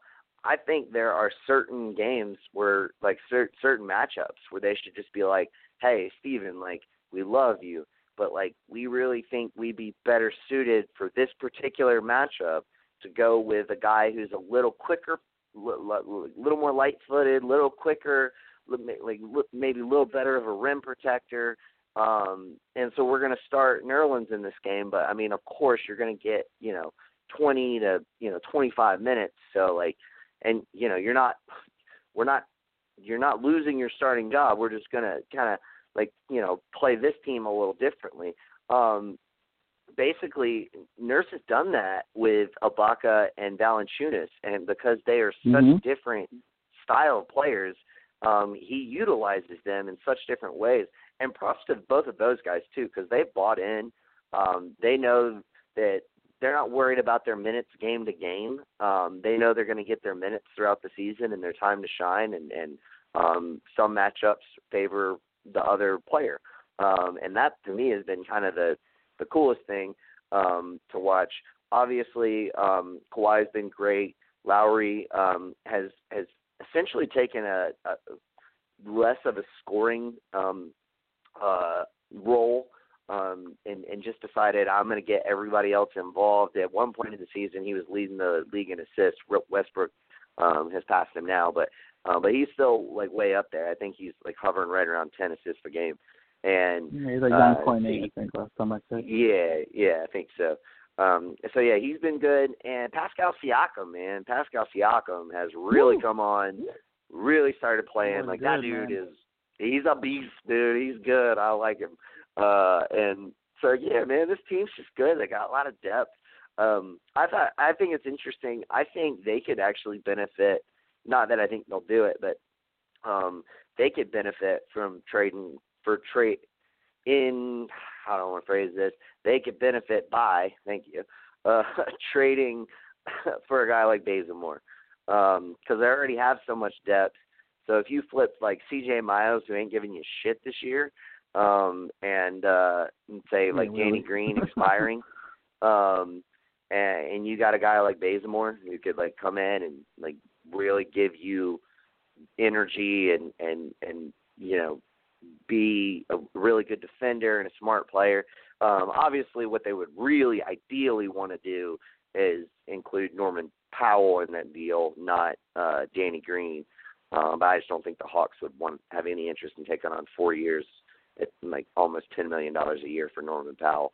Um, but like they could really benefit for a little, a small little move like that. Um, but anyway, uh, Joel, what are what are your thoughts on the Raptors thus far? And, and um, I guess kind of the same thing. Like, I mean, it, obviously, I don't feel like it would shock you or me if they made the the um, championship. Not at all. No, I mean I think we right there with the Bucks is the best team in the East. Um, and uh, Kyle Lowry's been hurt for a couple weeks now. it looks like um, so they've been without one of their better players, and uh, they they've dealt with injuries. I think Valanciunas is out right now, so it's like it's just they've got they've they've managed though. They're good. They're a good squad. Siakam is really a, a candidate for most improved, uh, taking over the starting power forward spot. Oh yeah. Kawhi Leonard looks like fucking Kawhi Leonard. We were worried he might not. You never know because after what happened last year, but he's Kawhi Leonard. He's been great. Uh, Danny Green's playing yep. his role. You know, he's playing his role. That's he's a good guy. So exactly, he knows what he knows. He, he does what he needs to do. Uh, VanVleet is still doing VanVleet thing. You know, VanVleet does what he does. Uh, now starting at the moment, but you know, he's still a decent uh, guard for them. Wright, and uh, they're they're good. They're they're they're good. like they I like them a lot. OG Anunoby, a versatile defender off the bench and guard threes and fours and twos. Yeah. You know, so it's just you have, and of course CJ Miles hasn't had the best season, but um, it's just it's they're good. I, I'm not really worried. Like you said, maybe they could add, um, maybe make a small move to add to their depth. Um, but aside from that, and I think they're pretty solid. And As long as when they get healthy, 100% healthy again, I could evaluate them better because I think when they're 100% they're healthy, which hopefully by the playoffs they are, um, they're a team to be reckoned with for sure. They just feel different. Yeah. I don't know why. They yeah. just feel different. I don't know what it is. Yeah, I mean, if you if you're asking me like 100% healthy Toronto Raptors, I feel like they're the most talented team in the East. Um and like that's not to take away anything from any of the other teams. I just mean like top to bottom, like no, depth, no, no, no. um, the versatility, rotation. Um, like they don't like, and that's the thing. Like they don't have like you you could team like Philly. Philly, obviously, like they're they're um, number one, number two, and maybe even their number three player are better than Toronto's number two player, Kyle Lowry. Um, but I, I I would put Kawhi above all the guys in Philly. Um, but like Philly didn't have the depth, and then you know you you you take a look at like a team like Milwaukee, and it's like I mean it's a coin flip between Giannis and Kawhi. Um, and then you know you just talk about a team that's got a little bit more experience, um, and you know essentially just um, I, I think again just top to bottom a little bit better. Um, and you know even a team like Boston, like Kawhi's better than Kyrie. Like I love Kyrie, but Kawhi's better. And you know, I I don't think any of the ancillary pieces that uh, Boston has are, are better than what Toronto has. So like, yeah, I mean they're right there, man. They're they, like Juwan said, they don't have any fucking excuse this year. Like this is the year where they yeah. need to fucking make it. Um, so uh, with that being said, Juwan, um, just uh, quick, your quick thoughts on uh, Toronto. I mean, I know you already kind of said a little bit earlier, but anything that you wanted to add? Uh, well, first they're getting blown off the mat right now to the Spurs. It's like twenty-eight to eleven, four minutes left in the in the first quarter. Um, DeMar DeRozan is Papa really Bitch was like, I don't sure. care what happens. Pop's like, I don't care what happens the rest of the fucking year. You will not lose this game, motherfuckers. Honestly, it's funny because if you look at how fired up Pop has been on on the sideline and how fired up DeRozan has been on the floor, those two guys really want to stick it to DeRozan wants to stick it to the Raptors. Pop Right. want to stick it to the uh, to Kawhi. Um, but no, uh, to to go to the Raptors, I slightly disagree with you, Nick, um, on the matchup between um, Toronto and Boston. Um, I feel as though they are, if not the best matchup for Toronto in the East um, mainly because of their skilled players at, at the different positions. Um, and especially if that game uh, the other night wasn't a fluke from Gordon Hayward and he could actually give you that, that production Sure. going forward, that team Yeah. is, is, is really, really, really looking like it's, it's going to come into its dominant form. Um, the, the problem I have with, with Boston as far as their inconsistency is it seems like a lot of games when Kyrie is on the court, they're depending on Kyrie. And then when he's not on the court, like at all, they play a lot better. And it's weird because it's like you guys played really great as a team last year. What changed? Like nothing major changed except now Tatum's being looked at as a star. Um, Brown is being looked at as a promising, um, a, a promising solid uh, player. Hayward is now back, so it's like that fundamental change has come about the team now, and it shows, um, which is really good for us Knicks fans, like possibly prying him away. But back to the Raptors. Um, I look at them and I go, like I said before, it looks like there's nothing stopping them from going to what I I believe is their first ever finals appearance. Um, and I, like I don't see anyone that's like how LeBron was, to where it's like, all right, they're, they're not getting past like LeBron whatsoever. like I don't know why he's their kryptonite, but he just is. Um, this year it's like, what's stopping you? Like go to the finals, go to the finals, and then beat Golden State. Um, so they- they just have all the the pieces that that you would need them to have to make that push. It comes down to, and and I said this last year, and I was wrong, but I'll say it again this year. To me, it'll come down to coaching. Uh, Brad Stevens versus I can't even remember the the coach's name for the Raptors. Nick Nurse. Um, I feel as though McNair, Okay, yeah. thank you. Um, I think it'll come down to coaching, and that will be what the difference maker will be um, against the uh, against the Celtics, which I think will be the Eastern Conference Finals. Um, but like I said, there's no excuse. You go out there and you you go get that ring this year. I I don't think that there's anything stopping them. Word. Um, Well, all Ring- right. Well, let's since you since you brought up the Celtics, let's go ahead and skip ahead. We'll talk a little Celtics. Um, they've kind of started to, to to get it together. Kyrie's getting like to that sort of MVP form that I was hoping he would be at at the beginning of the season. Um, when I kind of maybe stupidly said he would he'd be the MVP this year. Um, but uh, um, but no, I mean he's he's really starting to ball out. But I do think it is a little concerning that when when he is like Juwan said, when he is on the court, it is like they rely on him too much. And when when he's not on the court and everybody's kind of getting more equal touches, they seem to do better. And it's like, um, not as a team, but just like as as those particular players seem to do better. Um, I don't know. I I I'm I definitely think that Brad Stevens is going to figure it all out, but I, I think it'll be interesting. I wouldn't be surprised though if if this year if Boston like I- could see them making it to the finals. I could see them losing in the first round. Like I mean, it, I I it's going to depend on where they where they're seated. If they're not in the top 3, I could see them losing in the first round. Um, because if they have to go up against a team like the Pacers or the Sixers or the Raptors or the Bucks in the first round, that's going to be a tough, tough like way to start off the playoffs. Um, I, I really think all of these teams are really trying to get in that top three because there's five teams in the East. You don't want to be in that four or five spot where you're having to face off against uh like one of those other contenders. Um, so I think that's really what Boston needs to set its eyes on is getting in that top three. Uh, but Joel, what are your thoughts on the Celtics?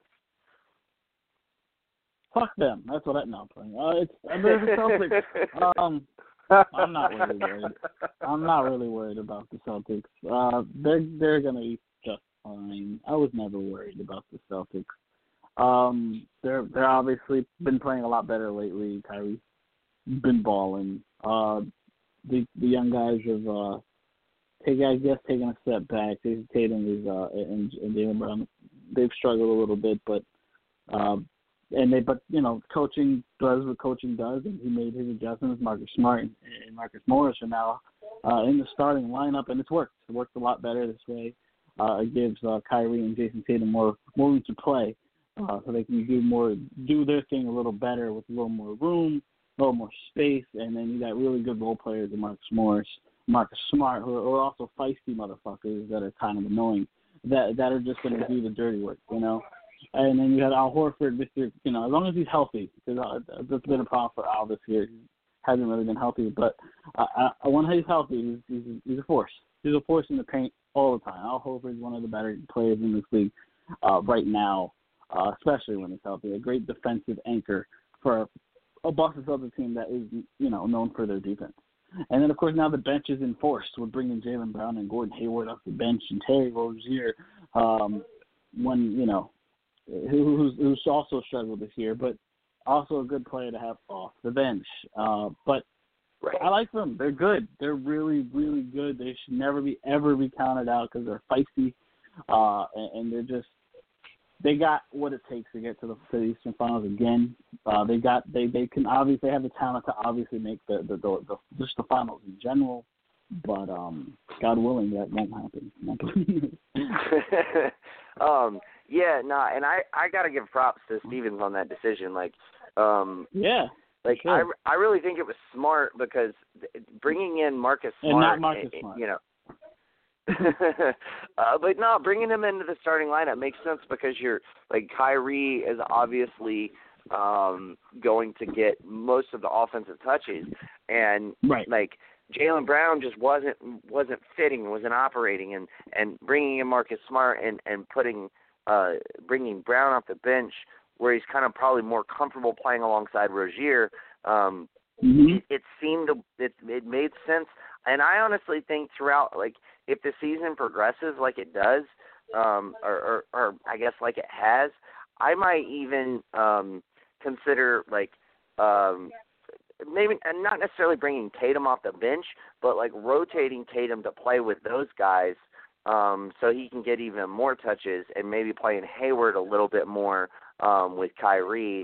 It'll just depend. It, it, like I have no doubt in my mind that Stevens will will figure it out. Um, but uh, but I definitely like. I think I I want to get Marcus Morris as many minutes as possible.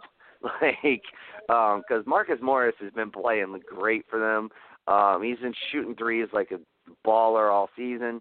Um, and like I just I I like that guy a lot. I I really think they should like m- make him uh, a focal point um and and try to get him as many minutes as possible. And like you know putting him in the starting lineup too because that was kind of the other adjustment um like I yeah. think was really smart well, makes a lot of sense.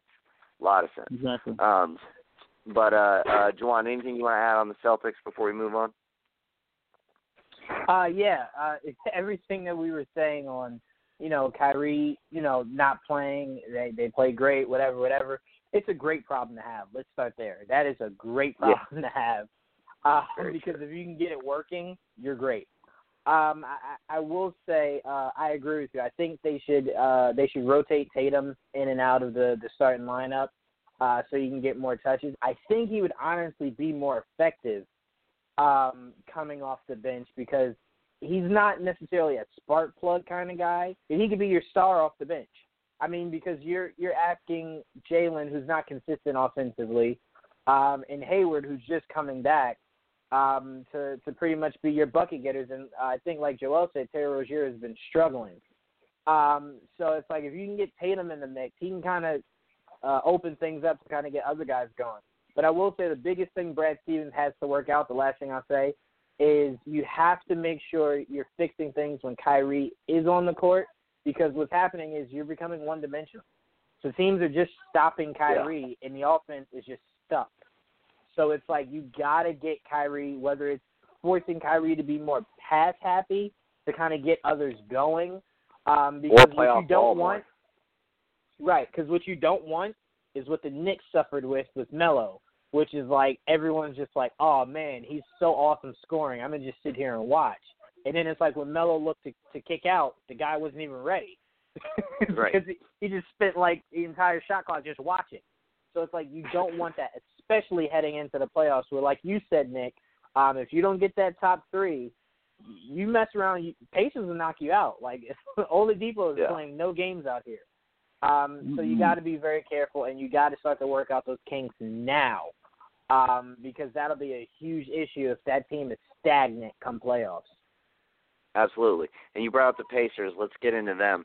Um, that like Oladipo has continued his great play from last season. I think Sabonis has really stepped up and should be in the conversation for most improved player um, this season.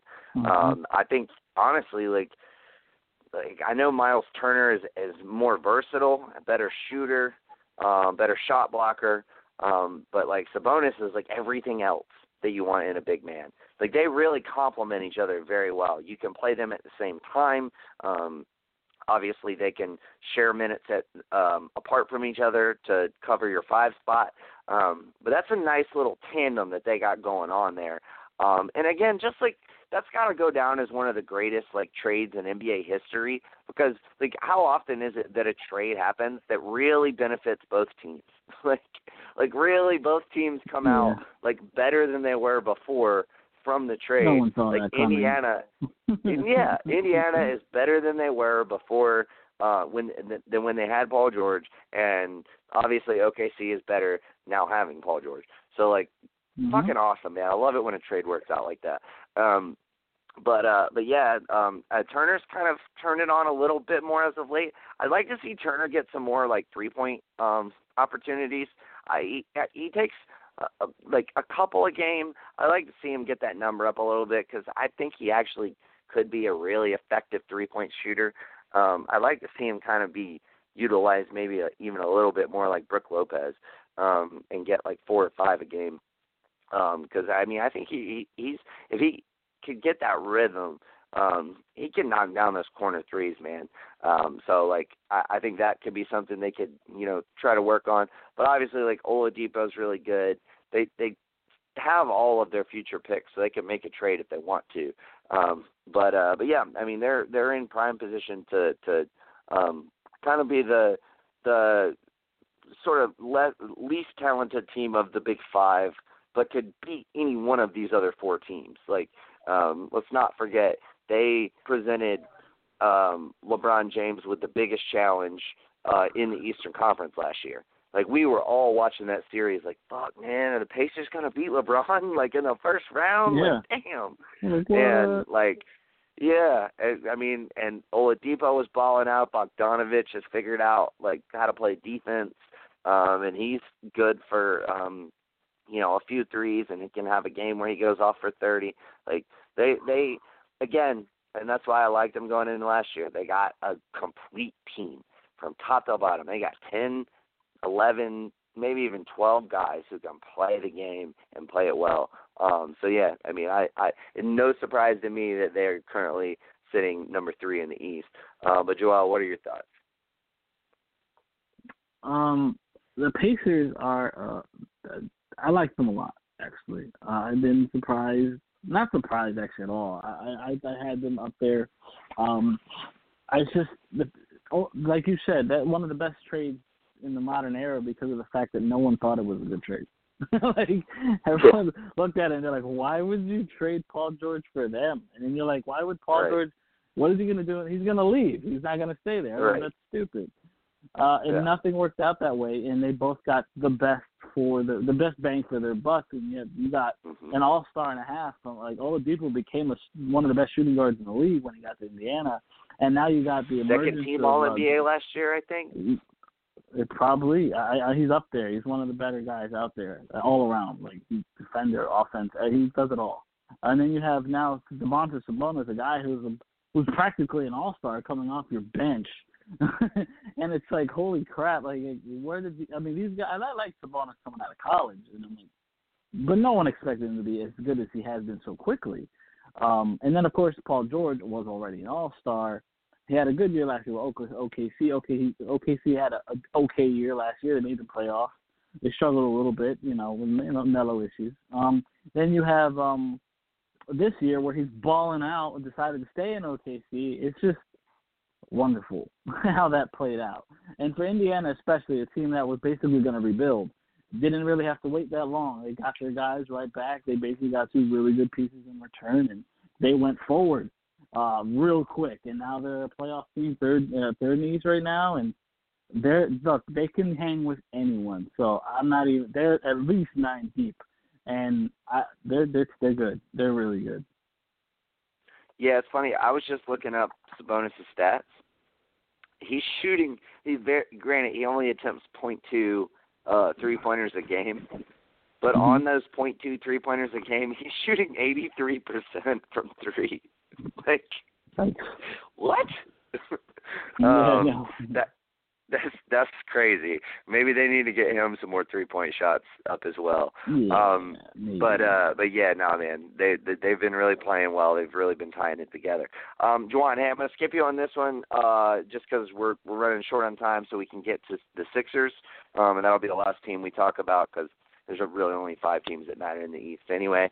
Um, Mhm. but the Sixers, uh, they've been, you know, essentially playing uh, playing very well since they acquired Jimmy Butler.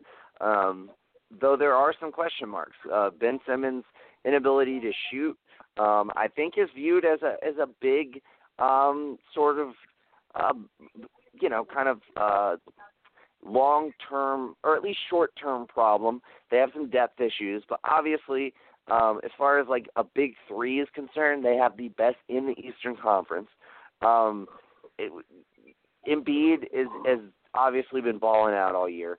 Uh, Juwan, what do you what are your thoughts on Philly uh, and, and and sort of how do you think their big three? Um, how do, what do you look at as far as their fit, and how do you think that stacks up against all of these other teams who just have all of this depth? All these other five teams have a ton of depth, and Philly is without that. But if there's one time where depth doesn't matter, it is the playoffs. So, how do you see Philly um, going, and, and do you think there's maybe something that they need uh, in order to um, maybe give themselves a better opportunity uh, this year in the playoffs? Um, depth to me uh, isn't a big issue for for the Sixers, mainly because my biggest issue with OKC's victory last year was rotational issues. Like you had three scores playing all at the same time. Why? Right. Like why why were you ever doing that? It made no sense. And then they consistently stuck to it. So if you're the Sixers Yeah. come playoff time, you just have to find rotations that work. So if Ben Simmons, since he can't shoot, if that means coming off the bench, he's surrounded with shooters. I like that because that means he can get those guys open. He can find them in great spots for them to knock down shots. If that means Butler is in that rotation to where he can score with the guys off the bench, or um, you know, you let Butler and, and uh, Simmons sit and you rotate uh, Embiid to, to playing with the bench. Whatever. You just under no circumstances should have all three of those guys for large portions of that game that are outside of the fourth quarter. Um, Yes. So yes, like you said, playoffs. No, I don't think that'll be a big deal. But I do think, uh, and it'll be my last thing, that they do have to get Ben Simmons this off season to just work on a small jump shot, just a little perimeter shot. Yeah, I don't need you to shoot mid-range. threes, just something Yeah. to keep the defense honest. Because every time you touch the ball, guys are like at the rim, like they're like, "What, what are you gonna do? All you do is drive it." it's like I don't even need, need to be up on you. Um, and he's not even like Giannis to where it's like, all right, cool. You uh, you know, you're gonna force me to drive. Cool, I'll drive it and bang it on you. Like Ben Simmons isn't even that kind of guy. Like he's in, Right. of the mindset of I'll drive it and kick it out. Um, but Right. I do think the Sixers are a dangerous team because of the, the the healthy mix of Butler and Embiid, two guys that can go after it. Um, and come playoff time, I don't think the the depth will really matter that much. Um, but yeah, I, I do think Sixers are a team that you should uh, put in that mix for. They could really go after it all and uh, and, and have a shot at, at getting to the NBA Finals. Yeah, I, I mean, I agree. I mean, I think uh, any one of those top five teams in the East have that chance. I like to see them get some shooting, whether it's in a trade or on the buyout market. Um, which, of course, that's what they did last season. They um, they obviously were able to pick up Bellinelli and Ilyasova, and that was huge for them. Um, you know, going down the stretch of that that uh, that run. Um, but yeah, I mean, I, I I do agree with you that they have the talent. I do kind of wonder. Um, I think Brett Brown's still really figuring out how to make it all work. Like, um, it's great on paper, but how do you make it work on the court? Um, and kind of like you said, I think some maybe he needs to try implementing some different rotations. One of the lineups that was hugely successful last season was um, a line the lineup where they just put Ben Simmons in with four shooters around him. Um, the only problem with that is they don't have four other shooters right now. Um, like so that's um that's problematic. Um, but yeah, I think some some lineup tweaks and different things like that are, are definitely a necessity. Um, Joel, your quick thought on the Sixers before we close it out, man. Sixers I like. I like Sixers a lot. They they have a, I love their big three. I love a big fan of Ben Simmons, uh, Joel Embiid the monster, and of course Jimmy Butler. Again, I thought Jimmy Butler was a great great get because he can play offense and defense. And uh, I think it's better in depth is where they struggle. Their bench is made up of really three rookies at this point, and that's not a terrible thing. But at the same time, there's no experience aside from McConnell and uh, right now Muscala, who's getting most of the veteran big man minutes. Amir Johnson has been Right. all year, so it's like it's like it needs more veteran depth shooting uh, off the bench because their starting five is pretty decent. Um, Wilson Chandler is okay. I like Wilson Chandler. Always been a fan. Obviously, we drafted him, but yeah, Sixers are good. They just need maybe maybe another piece or two to to, to completely complete. I still think they have a chance at the finals regardless, but they to to, to solidify it, they need at least another bet. Yeah, like I would I would like to see them go out and like that's why I thought Justin Holiday made so much sense, but I would like to see them hopefully get somebody like him on the buyout market. So you could run like similar like in in spurts, you could run like Ben Simmons, JJ Redick, player yet to be determined, um, Wilson Chandler and Mike Muscala as as like your shooting uh, version of what you had last year. Like Muscala's not quite the shooter that Ilyasova is, but he's close enough.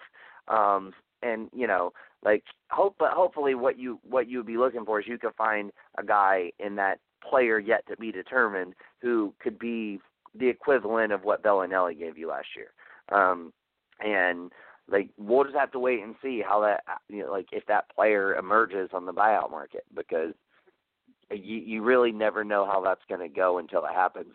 And I honestly feel like last season, like a the Sixers got really lucky, but b like there's not always that many good candidates on the buyout market. Um, sometimes it's real quiet. So we'll we'll just see kind of how it all plays out um, for you know all of these teams involved. Um, but uh, but anyway, we're gonna leave it there. Uh, thank you, Joel. Thank you, Juwan, uh, for joining me tonight. And um, fellas, uh, all, everybody out there, be sure to stay tuned. Um, we have another excellent episode of Geek Vibes Live coming up this Sunday. Juwan, uh, you got about 45 seconds. You got a review show coming up on Saturday. Let me hear about it. Yes, we do. We will be breaking down uh, Black Mirror uh, uh, Bandersnatch. Sorry, I couldn't remember the name. Uh, so stay tuned for that. It'll be me, Kimberly, and Tia completely breaking down the first ever interactive movie uh, in Black Mirror Bandersnatch. So stay tuned for that. And like Nick said, stay tuned for Top 10 and Geek Vibes Live this week, uh, this weekend. Indeed, sir. Uh, and again, thank you to SeatGeek uh, for sponsoring this pod. Uh, we very much appreciate it. And uh, we will see you guys next week. But until then, peace. Peace.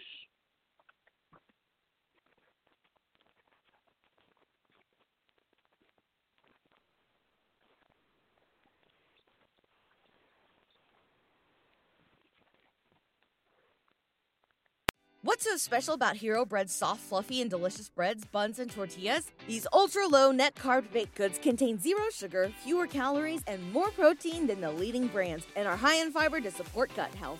Shop now at hero.co.